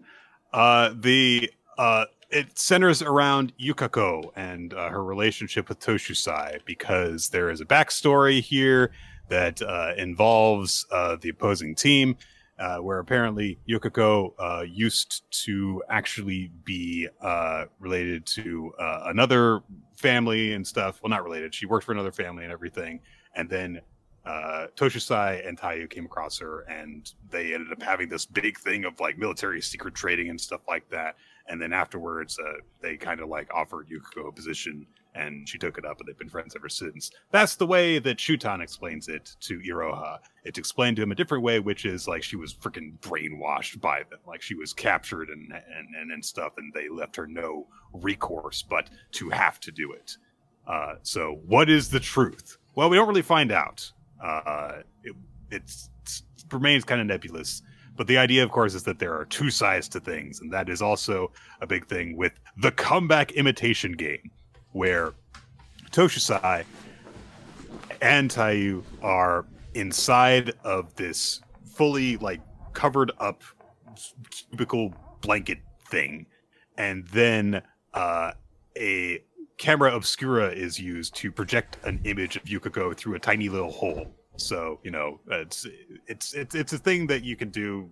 I don't remember exactly how it works, but because of the light being shined through, it broadcasts an image upside down through the slit of Yukiko. But there's two Yukikos, or is there? uh, so Toshusai is challenged to guess which is the real one, or is are both of them fake? ooh, because of all of the disguises and stuff like that. And so we are told that, yeah, uh, even though it would just be a tie if they get this wrong, if Toshusai gets this wrong, she'll never again be able to call herself Yukiko Omomuro's friend ever again. Oh, that's how serious this is. And Iroha's like, is it really? And Shuton's like, no. And both Yugata and Toshusai are like, she's right. It is that serious. which is legitimately amazing. Yeah. I mean, in fairness, uh, I feel like we would have the same thing. If you didn't get this right, Nick, I'd be like, what the fuck? And I'd be like, no, you, it's bullshit because. uh, I I did a fart sound effect. Clearly, that was the real me. Look, Quinn, I'm sorry. I can't do a handstand, okay? Nick, you're spoiling what's about to happen in a much more reasonably named chapter. Chapter 29, it's still a little wild. if you know the enemy and encrypt yourself, you need not fear the result of a hundred battles Sun Tzu. Yeah, this like, this is the second chorus to that song. Uh, if you know the enemy and encrypt yourself again. oh. Classic. There, these, these are all. This is good stuff. There is a puzzle that has been provided here, which I is is given to Toshusai later. I think they establish. Uh-huh. I think. Uh, which and the puzzle is what maximum to you for you at you, and this is again one of those puzzles where you have to work backwards from the solution and the only real context for it is there's two identical images side by side which is supposed to tell you that the letters are supposed to be uh, perpend- what's, what's the term perpendicular or perpendicular. Par- parallel symmetrical okay. Sorry. horizontally symmetrical uh, rhombus so, parallelogram yes. Uh, yes. Triangle. Cosine. Tangent. Hypoth- hypotenuse. Uh, one times one equals two. So uh, there is one word here where not all the letters are symmetrical, which is the word for, F O R. But you can express the term for, as in the number four, as IV, because Roman numerals IV. And if you do that, then all the letters will be symmetrical. So it's four. Four is the clue. what does that mean? Well, Toshisai thought that there were three options. Either one of the either one of the two could be the real uh, Omamura, or it could be neither of them. But what if it's a fourth option? So we go through like some stuff where like Toshisai like asks Yukiko questions and they answer them exactly the same, but also reflected backwards, which also kind of gives away what the solution is if you think about it. Um, so uh, Toshisai is like, "Do you have any questions to ask?" And uh, because they're both supposed to guess which one is the real one at this point, it's it's a it's it's, it's a contest. Mhm. They're, they're not only is one of them guessing it, but both of them are guessing it. Even though one of them should say kind of already knows because they know the plan, whatever. Yeah. So, so Toshisai, uh, uh, while Iroha's thinking it over, turns to him and says, like, "Hey, can I ask some advice from you?" And Iroha's like, "I mean, wow. If I mean, if you told me to die, I'd happily die. But asking me to read their expressions from the side is." And Toshisai's like, says, you know, s- says the cool thing first, which is like, "Well, what I want is a cheerleader's advice." Why'd you think I would tell you to die? Yeah. Hey, bud. Are you okay? Are you okay? Let- I, we don't talk enough. Are you okay? Iroha, are you all right? Yeah, You but talk? hey, Do you wanna fuck this? Do you want? Do you need to go to the back?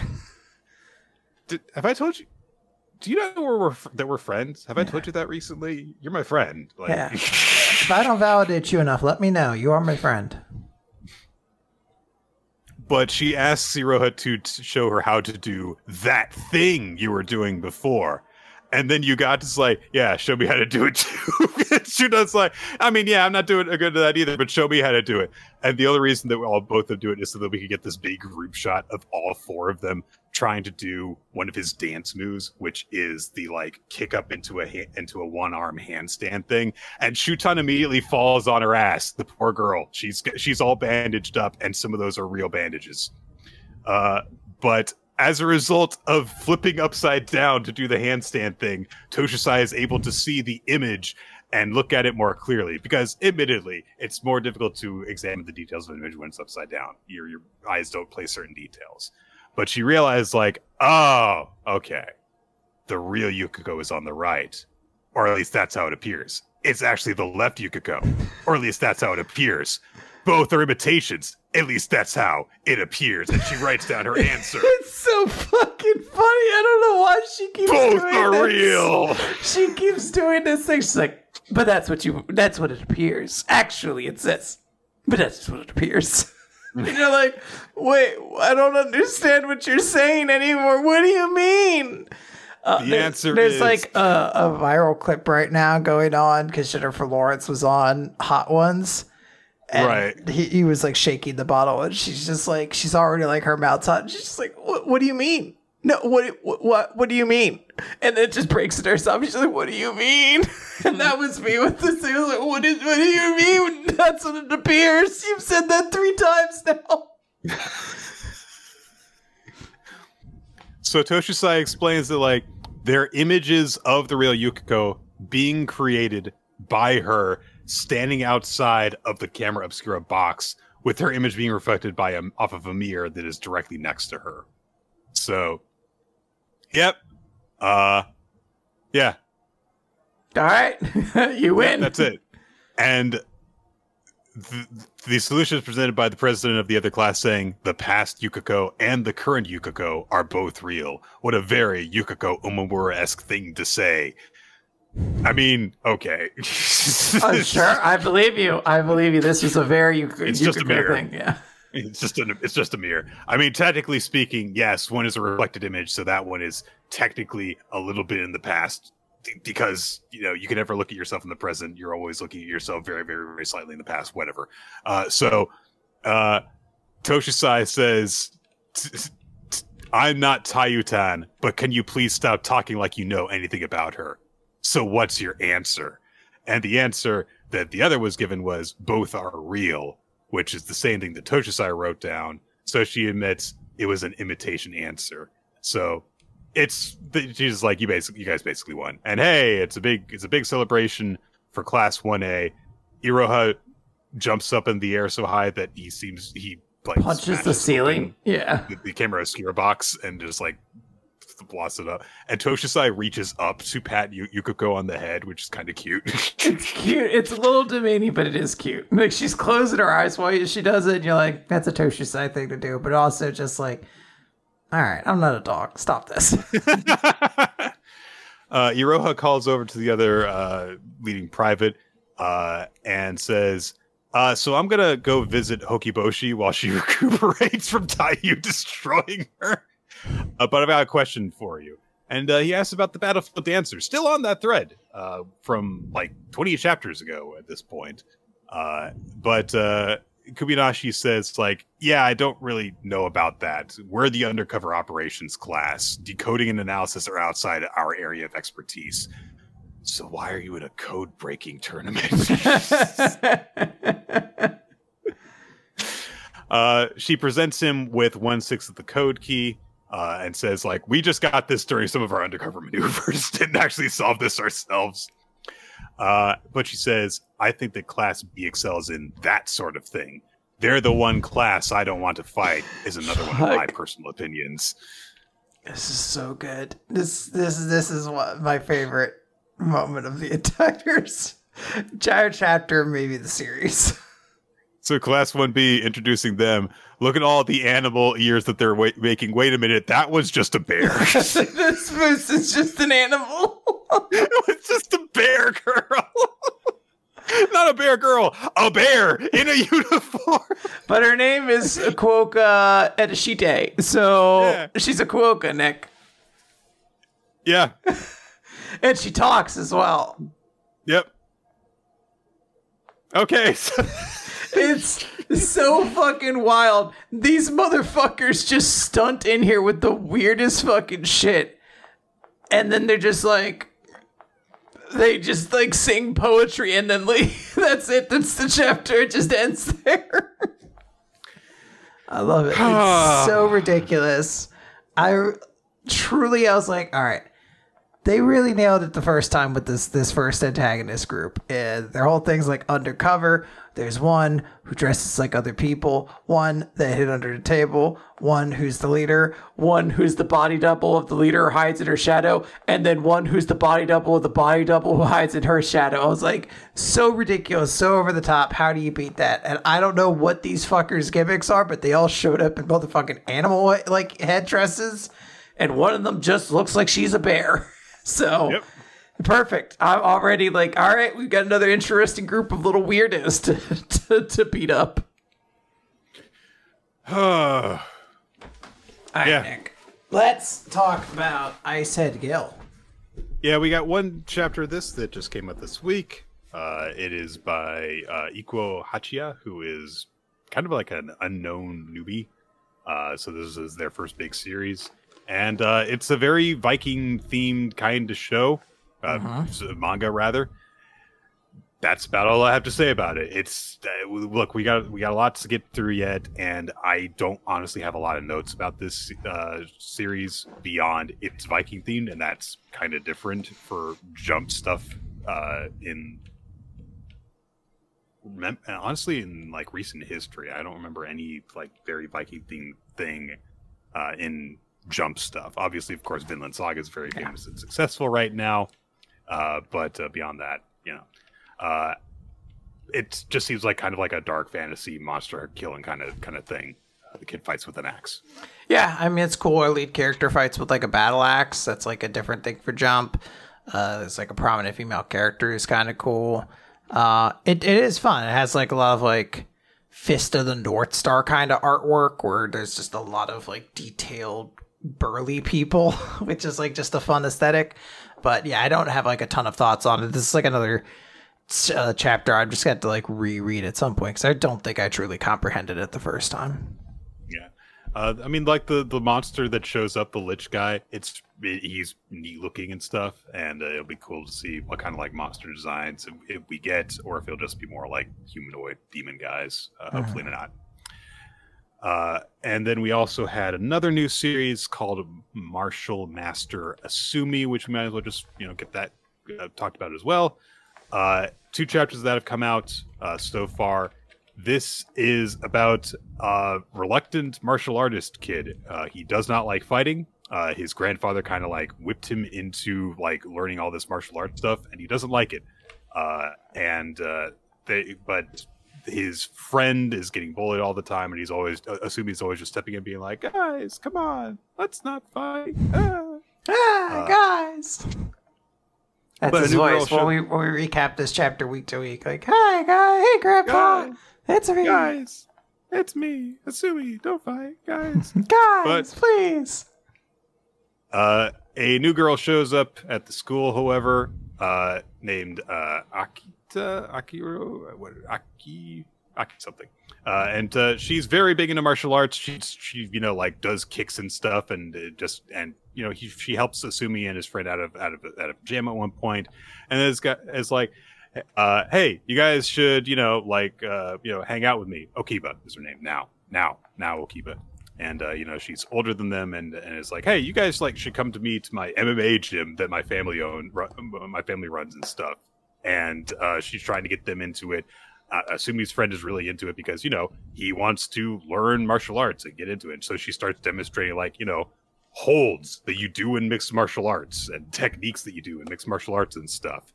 And asumi's just like ah, i don't want to fight. I don't want to fight. But she's really cute. I want Ah!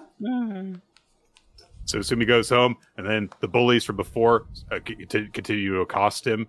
Uh, fortunately, now comes by and is like, "Oh, I may have to, I may have to help out." And they're like, "Your friends suck." And uh, Sumi's like, "No, no, wait, that's the wrong character. No, they they don't suck. They're my friends. You guys suck." And then he starts doing martial arts on them and slamming them into walls and doing judo throws and stuff. He puts uh, a guy in a flying crossbar and then now pulls him off as like, I knew it. You're a big martial arts guy, aren't you?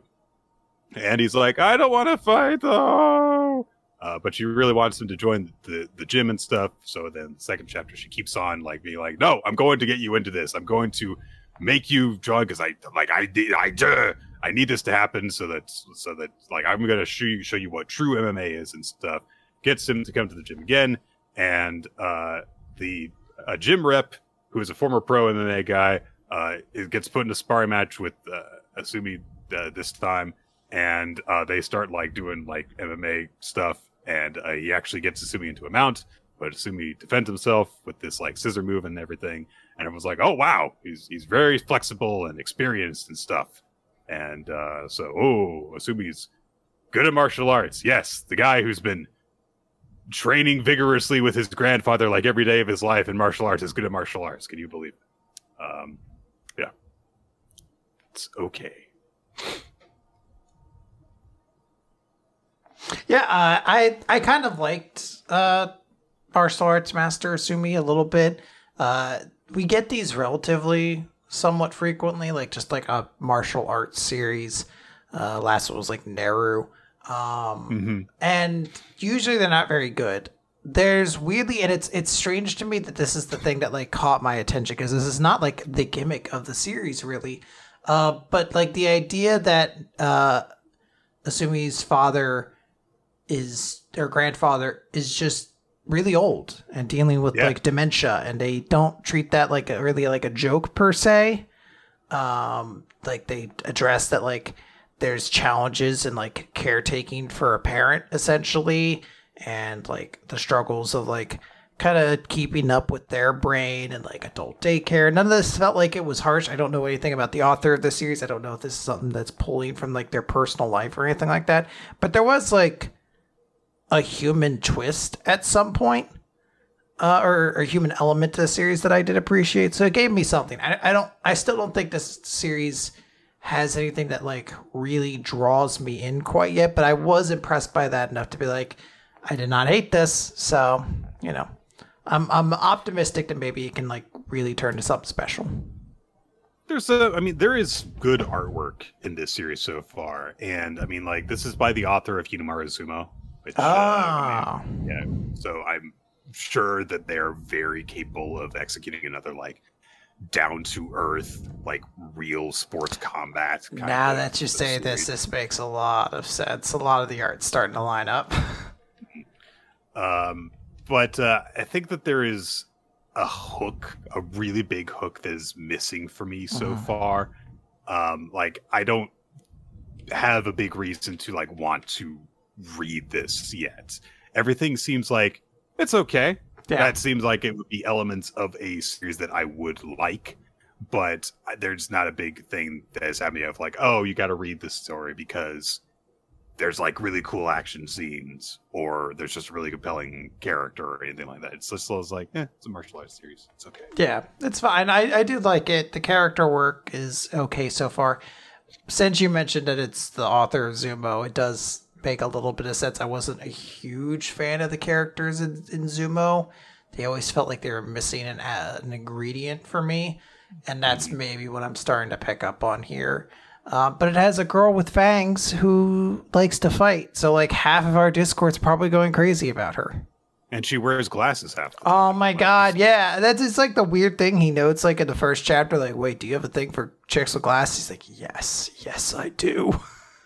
I love them haven't I? so much. You're like, all right, go for it. I do appreciate that she is just like very much the person who just gets the plot going. Like, you guys are going to come to my gym. like, Yeah. just does it. Because Asumi's not going to do be an active uh, protagonist, it seems like. All right. New Sexorcist. Chapter 6 The Scent of a Spirit. My God, a new girl has shown up in town and she's coming. Wow. Another new girl. How could this have happened? This is truly becoming a harem series. it, it, it becoming. Well, because it doesn't know enough of it. So Yeah.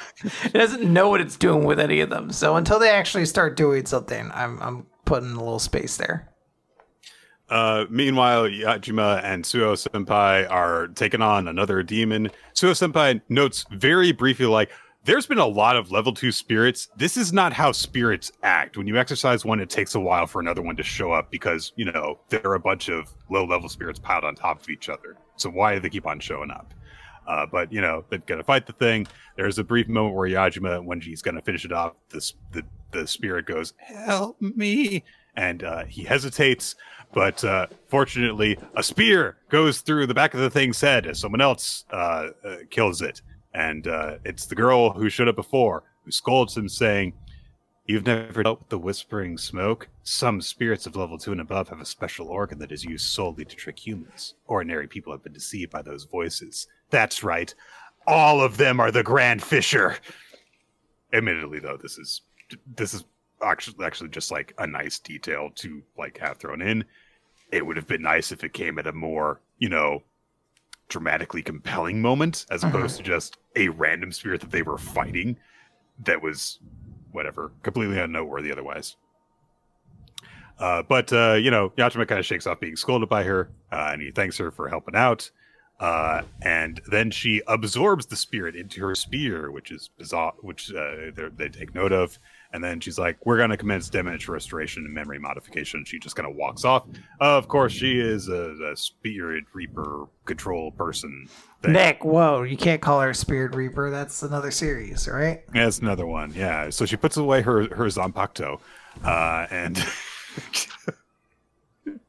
so uh, yeah, Yajima uh, is told by Suo Senpai, is like, oh, she's one from one of the two great established families, and we get a footnote that says two ancient families in the world of exorcists who hold enormous influence. Which tells us about as much as what Suo said in the word bubble right there, but whatever.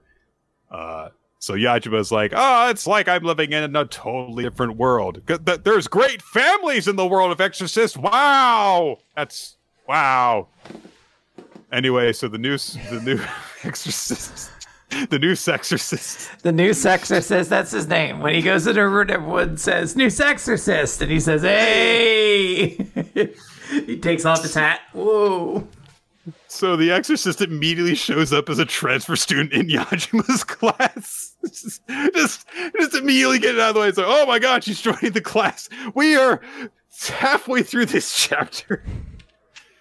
So her name is uh, Shiroha Fujino, and uh, honestly, an actually funny I was gonna joke. say, you get, you get one kind of okay joke.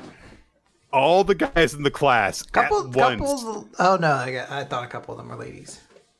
uh, a all the guys in the class at once go, She has such a sad look in her eyes, but I understand her even if no one else does.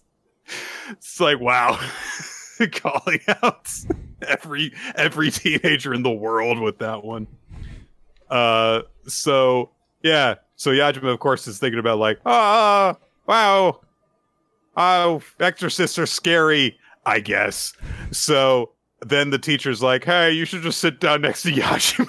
It's It's so like- funny. It's like there's a panel as he's terrified. He's like, "There's an empty seat next to me," and you're did like, you- "Did you not see it? It didn't spontaneously appear in this world."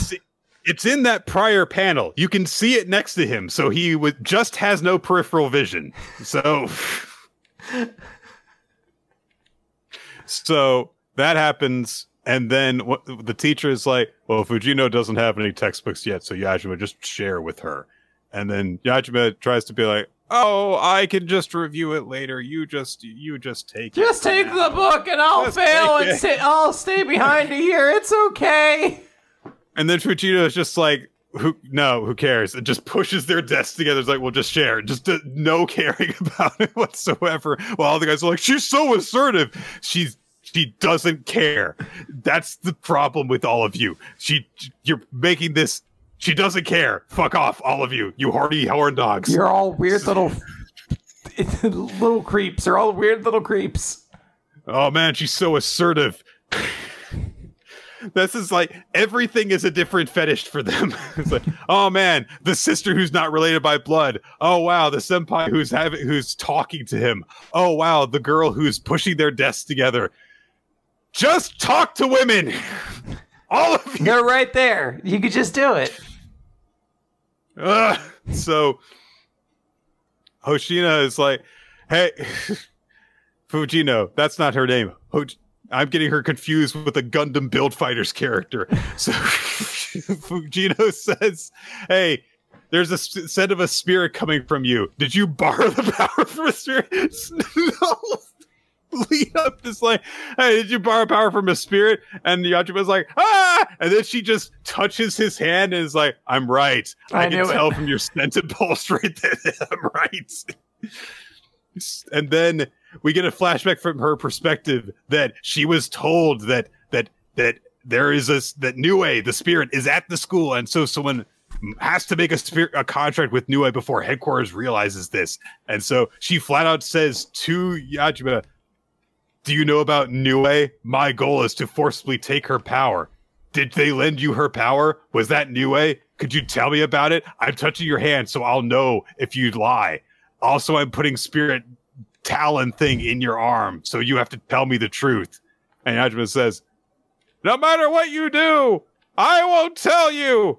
I owe my life to Nue, the spirit who lent me her power. It's it's funny because it's meant to be like an inspiring moment of him being like, I'm not gonna give up this person. She's important to me.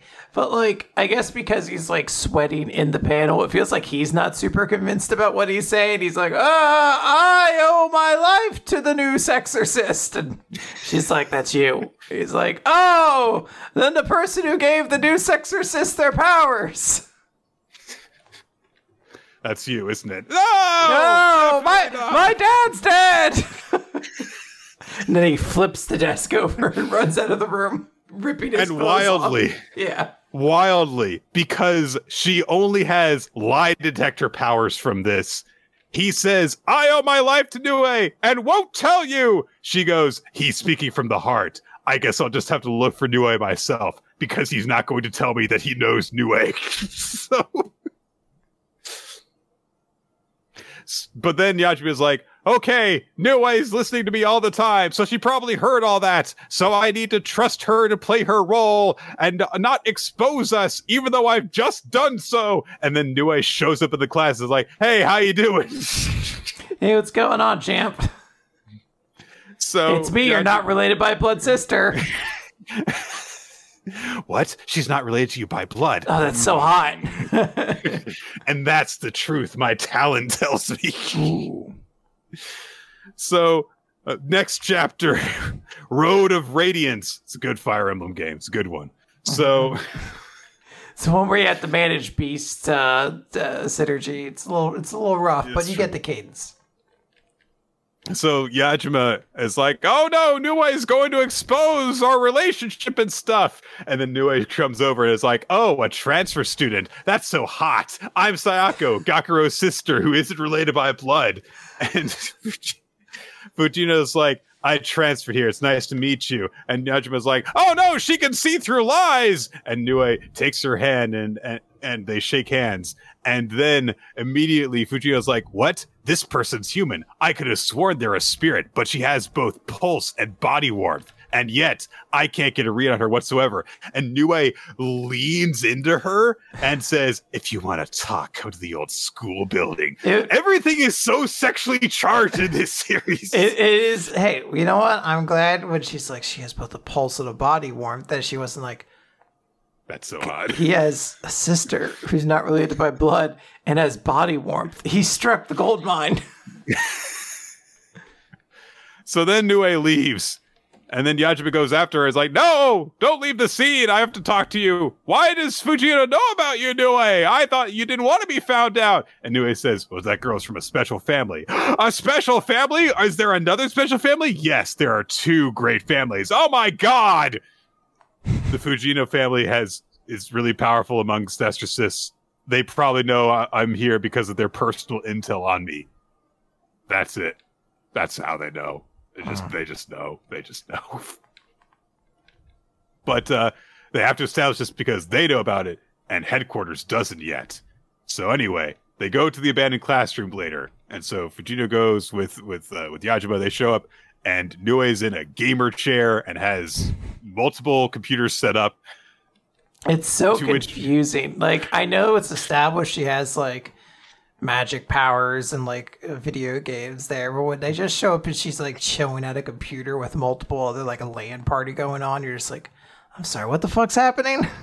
I miss LAN parties. They were so fun. So, uh, so Yajima's like, you converted the club room. And she says, yeah, I got permission from the president. Apparently, so it was just like, yeah, I'll be busy today. Go ahead. Use use your gamer pad, whatever. Yeah, put, put put a fucking bunch of computers in there. So Fujino starts to say like, no, let's not. Like, we're not going to. I don't. We don't have time to play. I've got business to attend to. And Nue says, we could talk if you beat me. Whoa, she's so cool.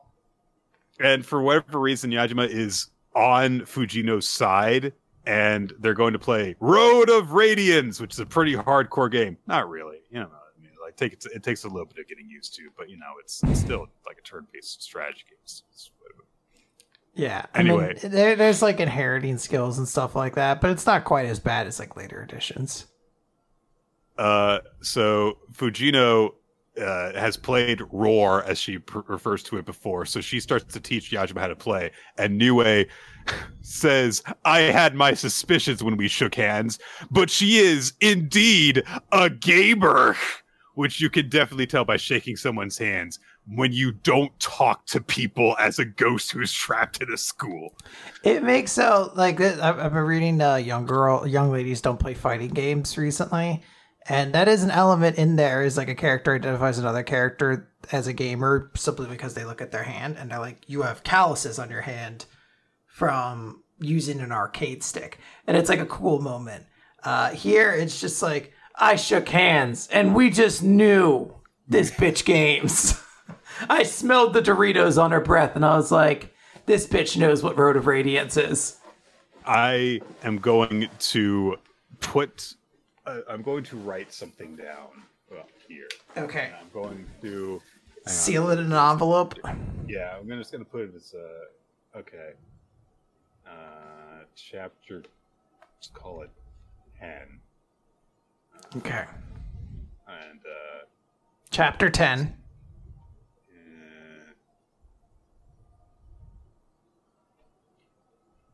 uh, uh, okay. Just going to put a, a prediction down right here. Okay. And, uh. What's, what's her name again? Fujino? Fujito. Okay. So anyway, Fujino's teaching Yajima how to do how to play roar, and oh, her boob brushed against his arm because so hot. There's So this fucking kid is so afraid of just accidentally brushing up against poop. It's wild. Yeah. This is like the fourth time in the series he's done this. And uh, he refers to her leading into him as my pr- my sacred personal space. Ah! Do you have? Are you a germaphobe? Is that your thing? Like, Yeah, what is your what's your deal, buddy? Are you like just super nervous around women? Are you just like super horned up and you can't control it? Like what what's the deal? there, there's so much that happens in quick succession here that's so weird. First off, Fujino leans into his ear to whisper, "I'll know if you're holding back," which again, why is it so sexual? But then uh, Yajima's like, "It's okay, I won't hold back because that's not what Nue would want." All right, calm down.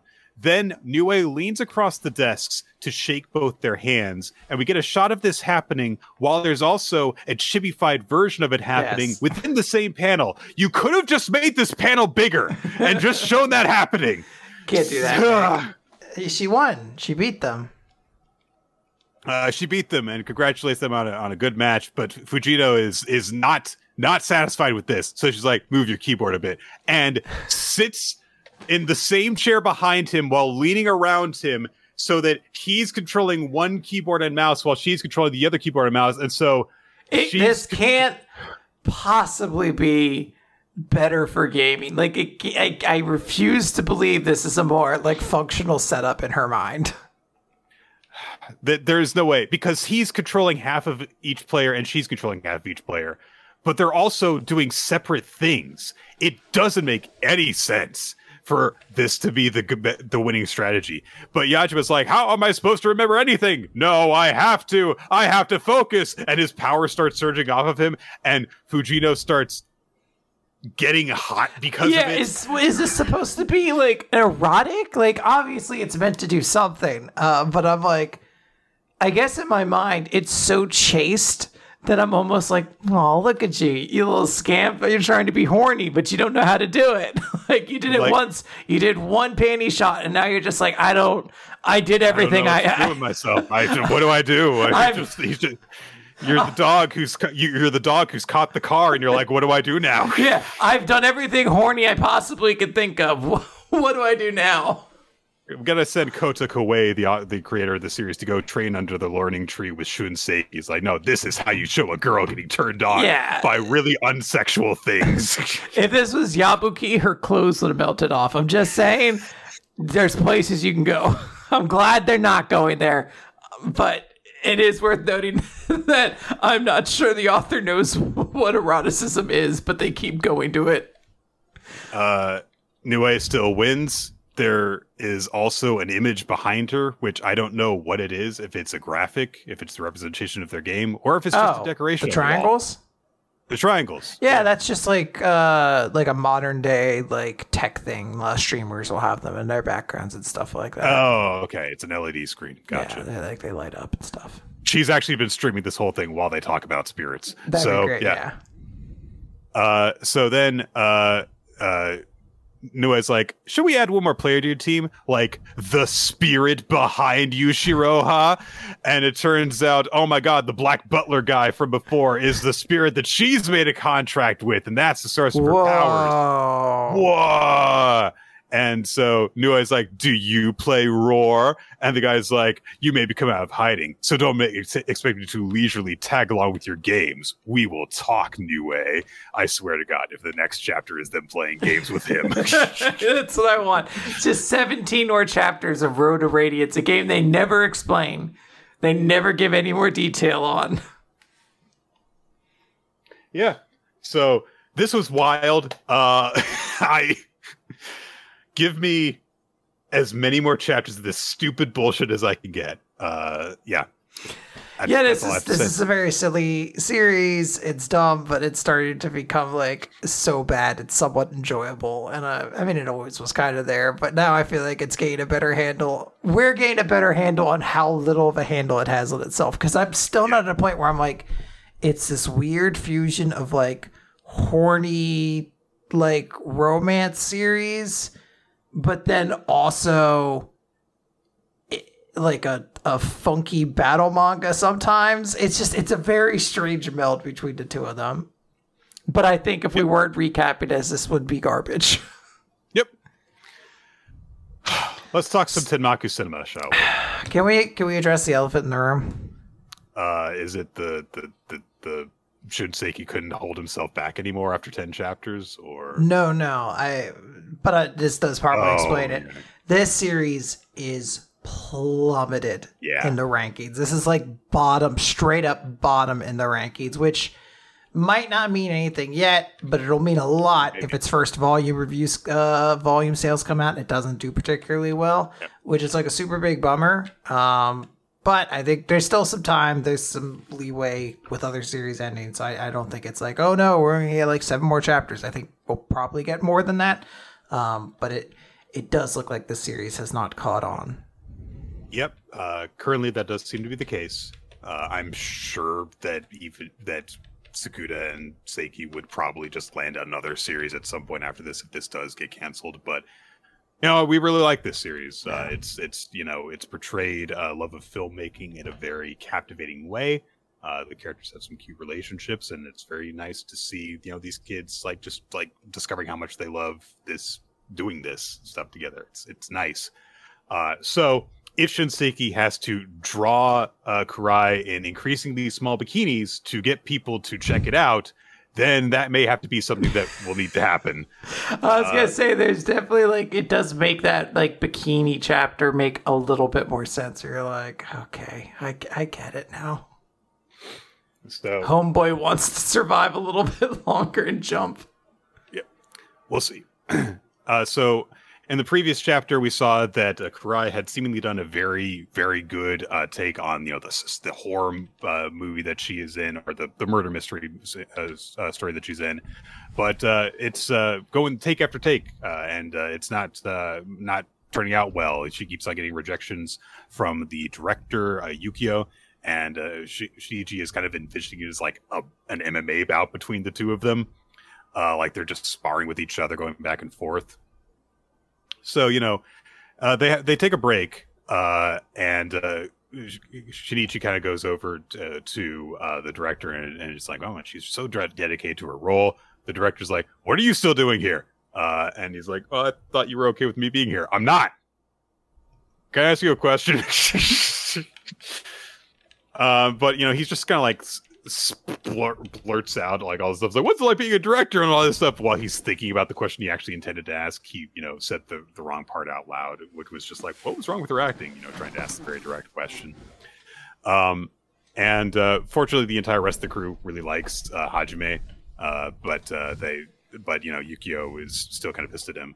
But uh, still, Shinichi's wondering like, what's wrong with the performance? And uh, meanwhile, Tanaku is hovering nearby and says like, directors and actors are always trying to go beyond what you'd imagine from your script, a certain something. Uh, and uh, Kimeki uh, actually took on this role because it was a chance for her to work with Yukio again. Because, as it turns out, uh, he's really good at bringing out the best in her. So she goes and has a private little conversation with Yukio about what the character's thinking in this moment. And he says, like, what is the heroine thinking right now? What's she like? And Kurai says she's loyal to her master. So when she discovers with the master that the master has killed his business rival, she doesn't hesitate to support the conspiracy. It goes beyond loyalty. There's even hints of love. And all that's expressed implicitly in her lines. And so Yukio's like, yeah, you know, that good. You have you understand the script. Uh, there's a moment where he has a little thing of like, it makes me think of when you were just a little girl and I was directing you for the first time. Uh, I've still got the letter you wrote to me in colored pencil, just on his person, and it's like, all right, well, okay. But uh, you know, he's proud of he's, he expresses pride in her, and he's like, look, the script is not just about simple suspense. You've got to portray all those thoughts that your character is thinking in this moment. So Kurai, you know, gives herself a big like, ah, this is exciting, smacks herself in the face a little bit to get her, herself charged up. They shoot the scene again, and she shoots this. She performs the scene very differently. We get this very cool full page spread that shows like a film reel as her expression changes. Her eyes dart around the room, and then she kind of grimaces, and then she collapses instead of going ah gasping when she discovers the body.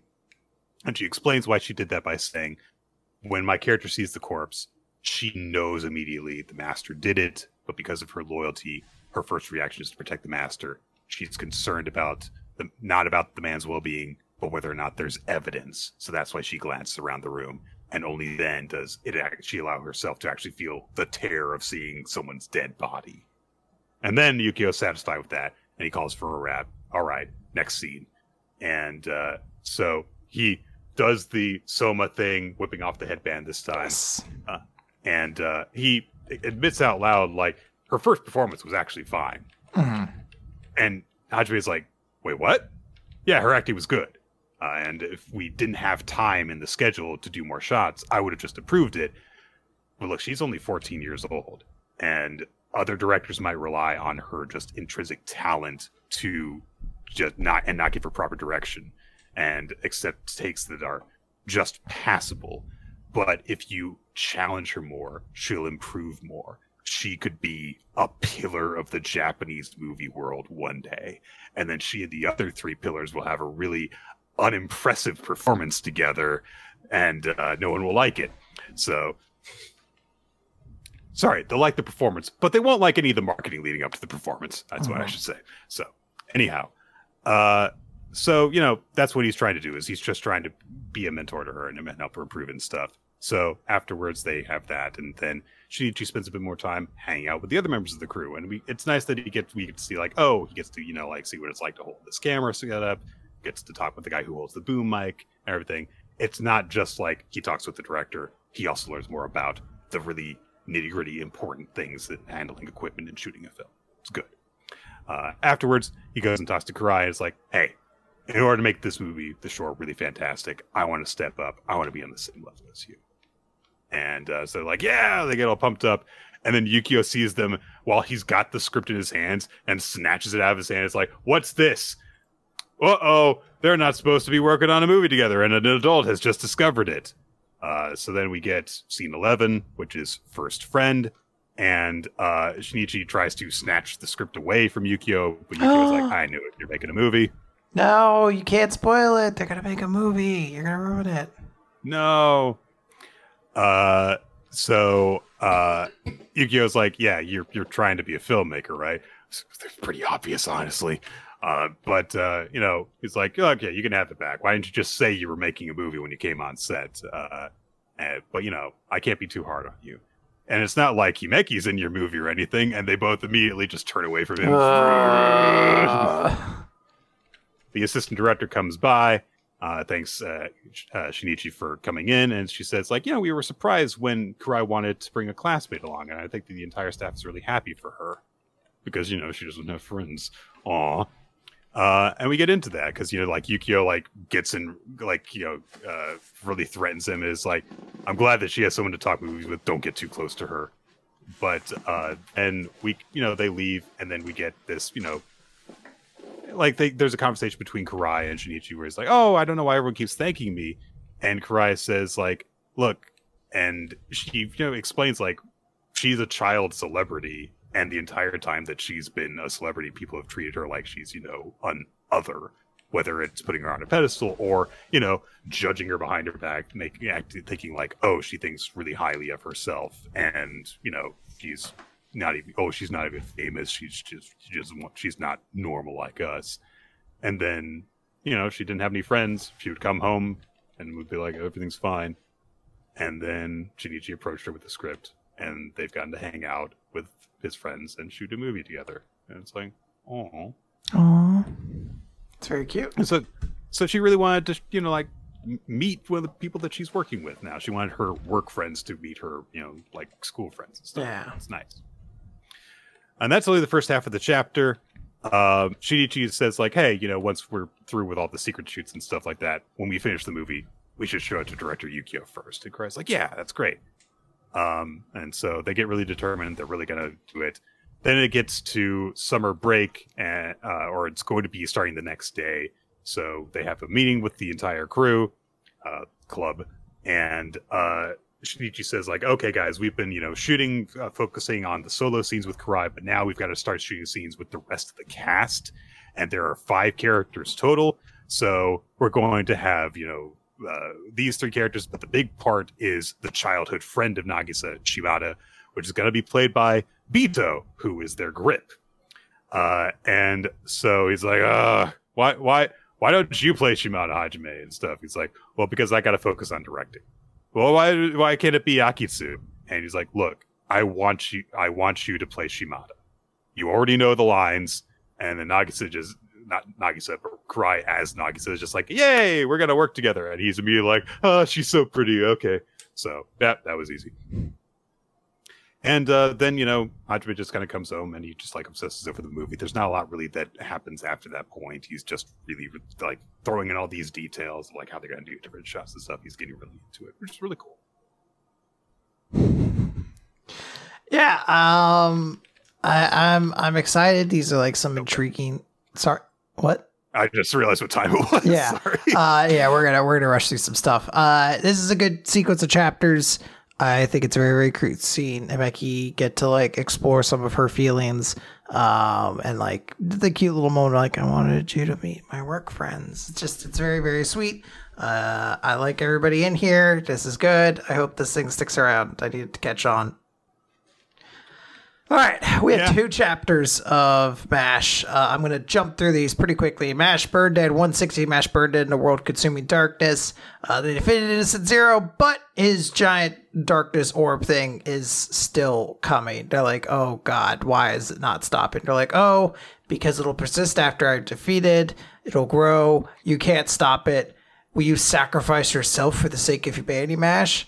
And MASH says, well, looks like we really had to make our own happy endings, don't we? And he fucking like Dragon Ball jumps away through a portal, and they see him on like the edge of like a, a like a lake or uh, an ocean, and he dashes forward into the water, and he grabs onto the ground, and he just starts flutter kicking, and they're like, "What? What is he doing?" And what is he doing? Slowly, the continent starts getting pushed over, and you just see Finn like, is he, is he moving the continent?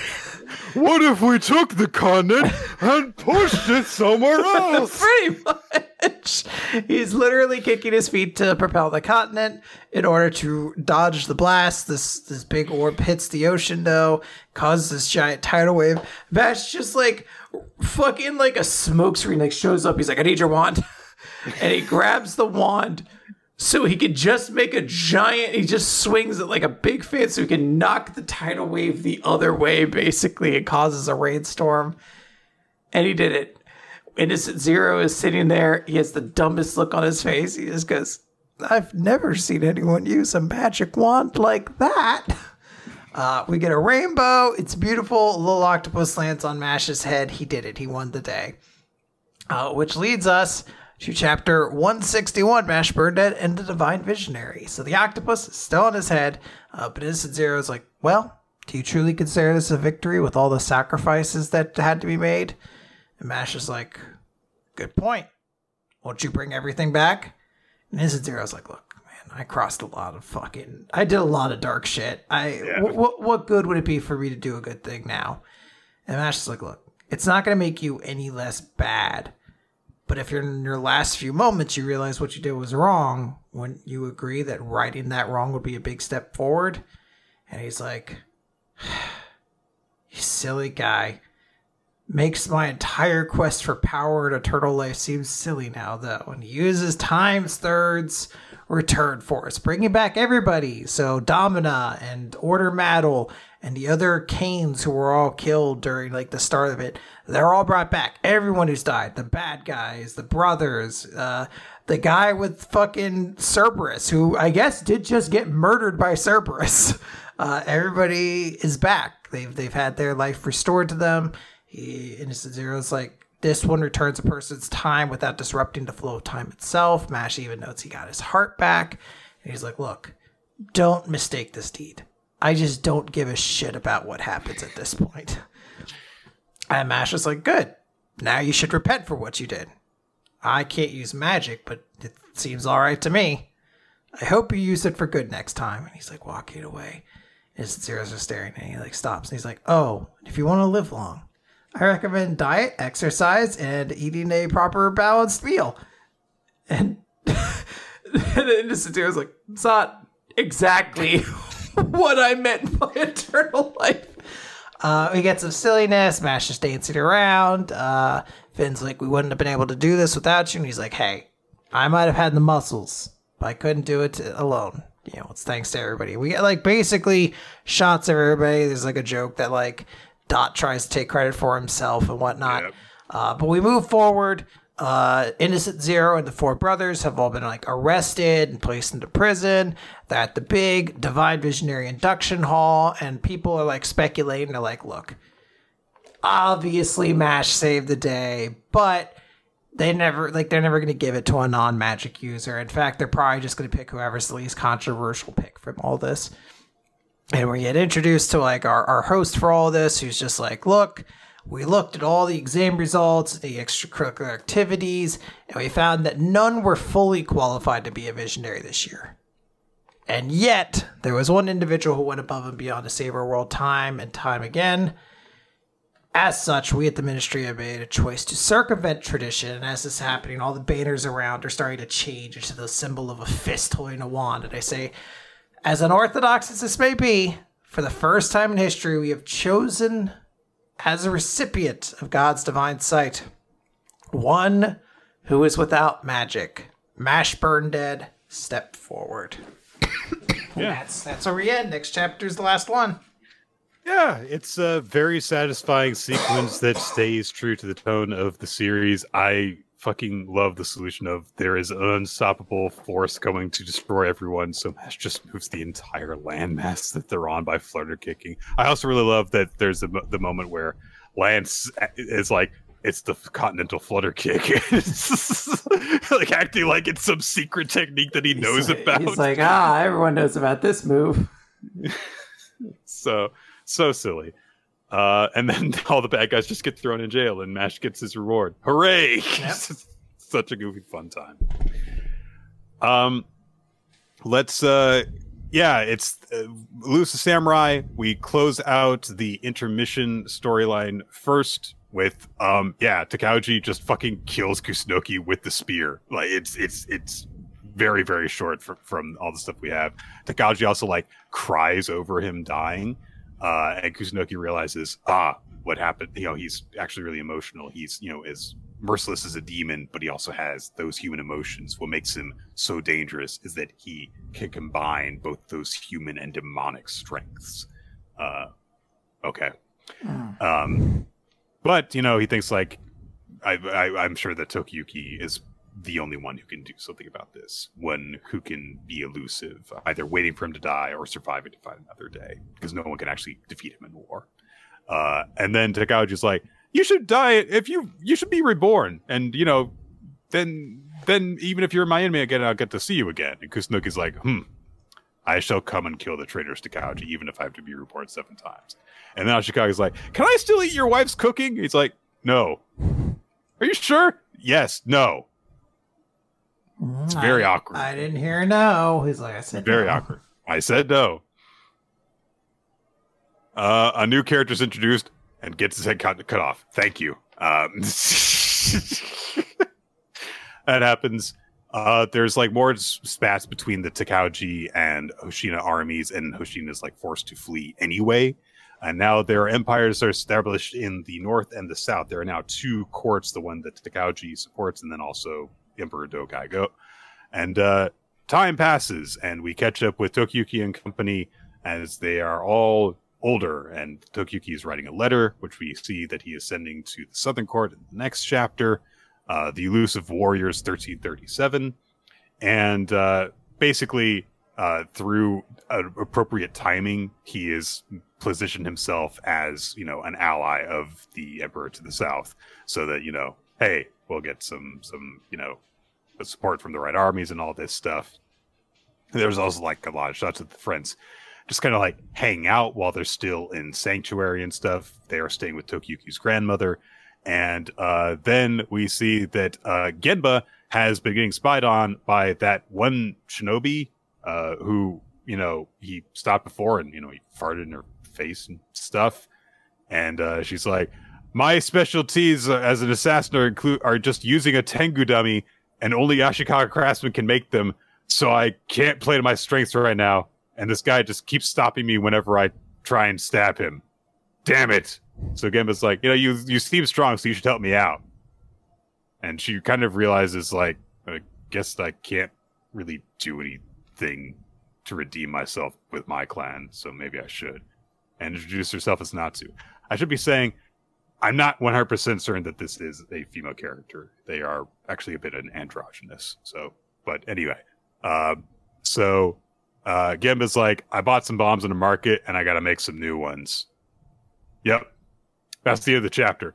Okay. So, weird introduc- reintroduction to uh, to Tokiyuki and Company. Just like weird pacing in this. Yep. Uh, all right, Nick. Uh, the first we got two chapters of Black Clover, but uh, we can really speed run this because the first chapter is basically like, hey, the heroes are doing a little rough, but they, they got this plan. They're gonna bring back Asta, but oh wait, hey, Damnatio got uh angeled, so he's he's over here and he's gonna fuck up this plan because uh um Master Lucius was like, I, I I figured out what you fucks are doing. There's some shit going pretty on in that that witch forest. So that's what happens. Master Damnatio is there. A bunch of the witches are like, fuck you, we're gonna shoot some magic at you out of like giant mud hole people, basically, like golems of forest. Uh, but he just negates the magic, erases their spells, and he's like, I don't have time for this shit. I think he beats them all off screen because there's like destruction, but I don't know what caused it. Um, and he's just like, ah, there you are. All right, my angels, shoot this bitch down. Let's, we got places to go. Uh, but we cut over to Yami, who's fighting against Morgen, Angel Morgen. And, you know, it's just like, oh, Master Lucius sees this perfect world. Come on, Yami, be reborn. We can be just like we were in the Great Deer, but without that fool Lucius as our captain. And Yami's just like, sorry, we ain't a team no more, dog. I don't know how to tell you this. I got the Black Bulls now. They're kind of my homies. I dig those guys. Um, besides, you were the one who said I had a good eye for people, right? Well, let's find out if we do. Cut over. There was this big magic attack that Damnatio was firing to stop the the summoning ritual. Trap goes up. Boom. Ricochets that shit right back at him.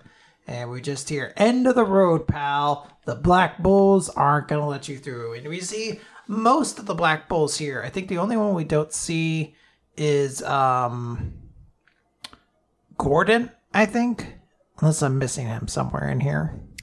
I don't believe so. Uh, Gordon's probably there because there's shadowy hands that are everywhere. That's well, that's not, isn't it? Or Nature Boy or Flare. I'm sorry. Oh, Oh yeah, that is. I almost tried his real name. uh, Gordon is poison magic, I think. Oh, you're right. You're right. Right. You're right. But he is probably somewhere around here. We know Vanessa is in here and Finral, and I think this is essentially everyone else but them. So It would be really funny if they just forgot Gordon. Oh, where'd he go? Uh, Uh, yeah. I there's also some other stuff like I do actually like that they're we're kind of continuing this whole thing with uh Sek trying to be a better person even though he's weak and stuff. yeah, sorry, that was like the big bit from the last chapter. Is actually super cool. Yeah. Uh, so that's that's like I, I think they did actually get a, a, a little bit of focus for a couple of pages as he you know tried to uh, buy some time for people to get away. Um, but uh, yeah, like a lot of stuff is unfolding. Uh, this things are really ramping up, and if if they're going to just like transport Asta to the battle, it makes me wonder if there's not going to be like another battle after this. I don't think it's so. Just gonna I like mean- extend into the finish. Yeah, Noel's there and transforming, so I'm assuming that it's this is just going to be the case. Yeah, we'll see. All right, that's gonna do it for Week recap this week, guys. All right, we have to finish the show. Uh-huh. Quinn, tell me though, what was your uh, favorite chapter this week? Uh, MVP. Fuck, I had it early on. Give me a second. I'm going through the series. It was someone early on. It wasn't Mui, but she's a great pick. Is it Denji? I think it was Denji. I like Denji this week. I like his little emotional roller coaster, and I like he's also like a sweet little guy. Also, might be like my backdoor pick to get Meowie in there because Meowie's also important. My favorite chapter this week is going to be amusing, I guess, but it's Cipher Academy. I was really fucking tickled by those people showing up at the end. Like that was just straight up like a page turn, and I just bust out laughing. Like I, I- think it was really, really funny.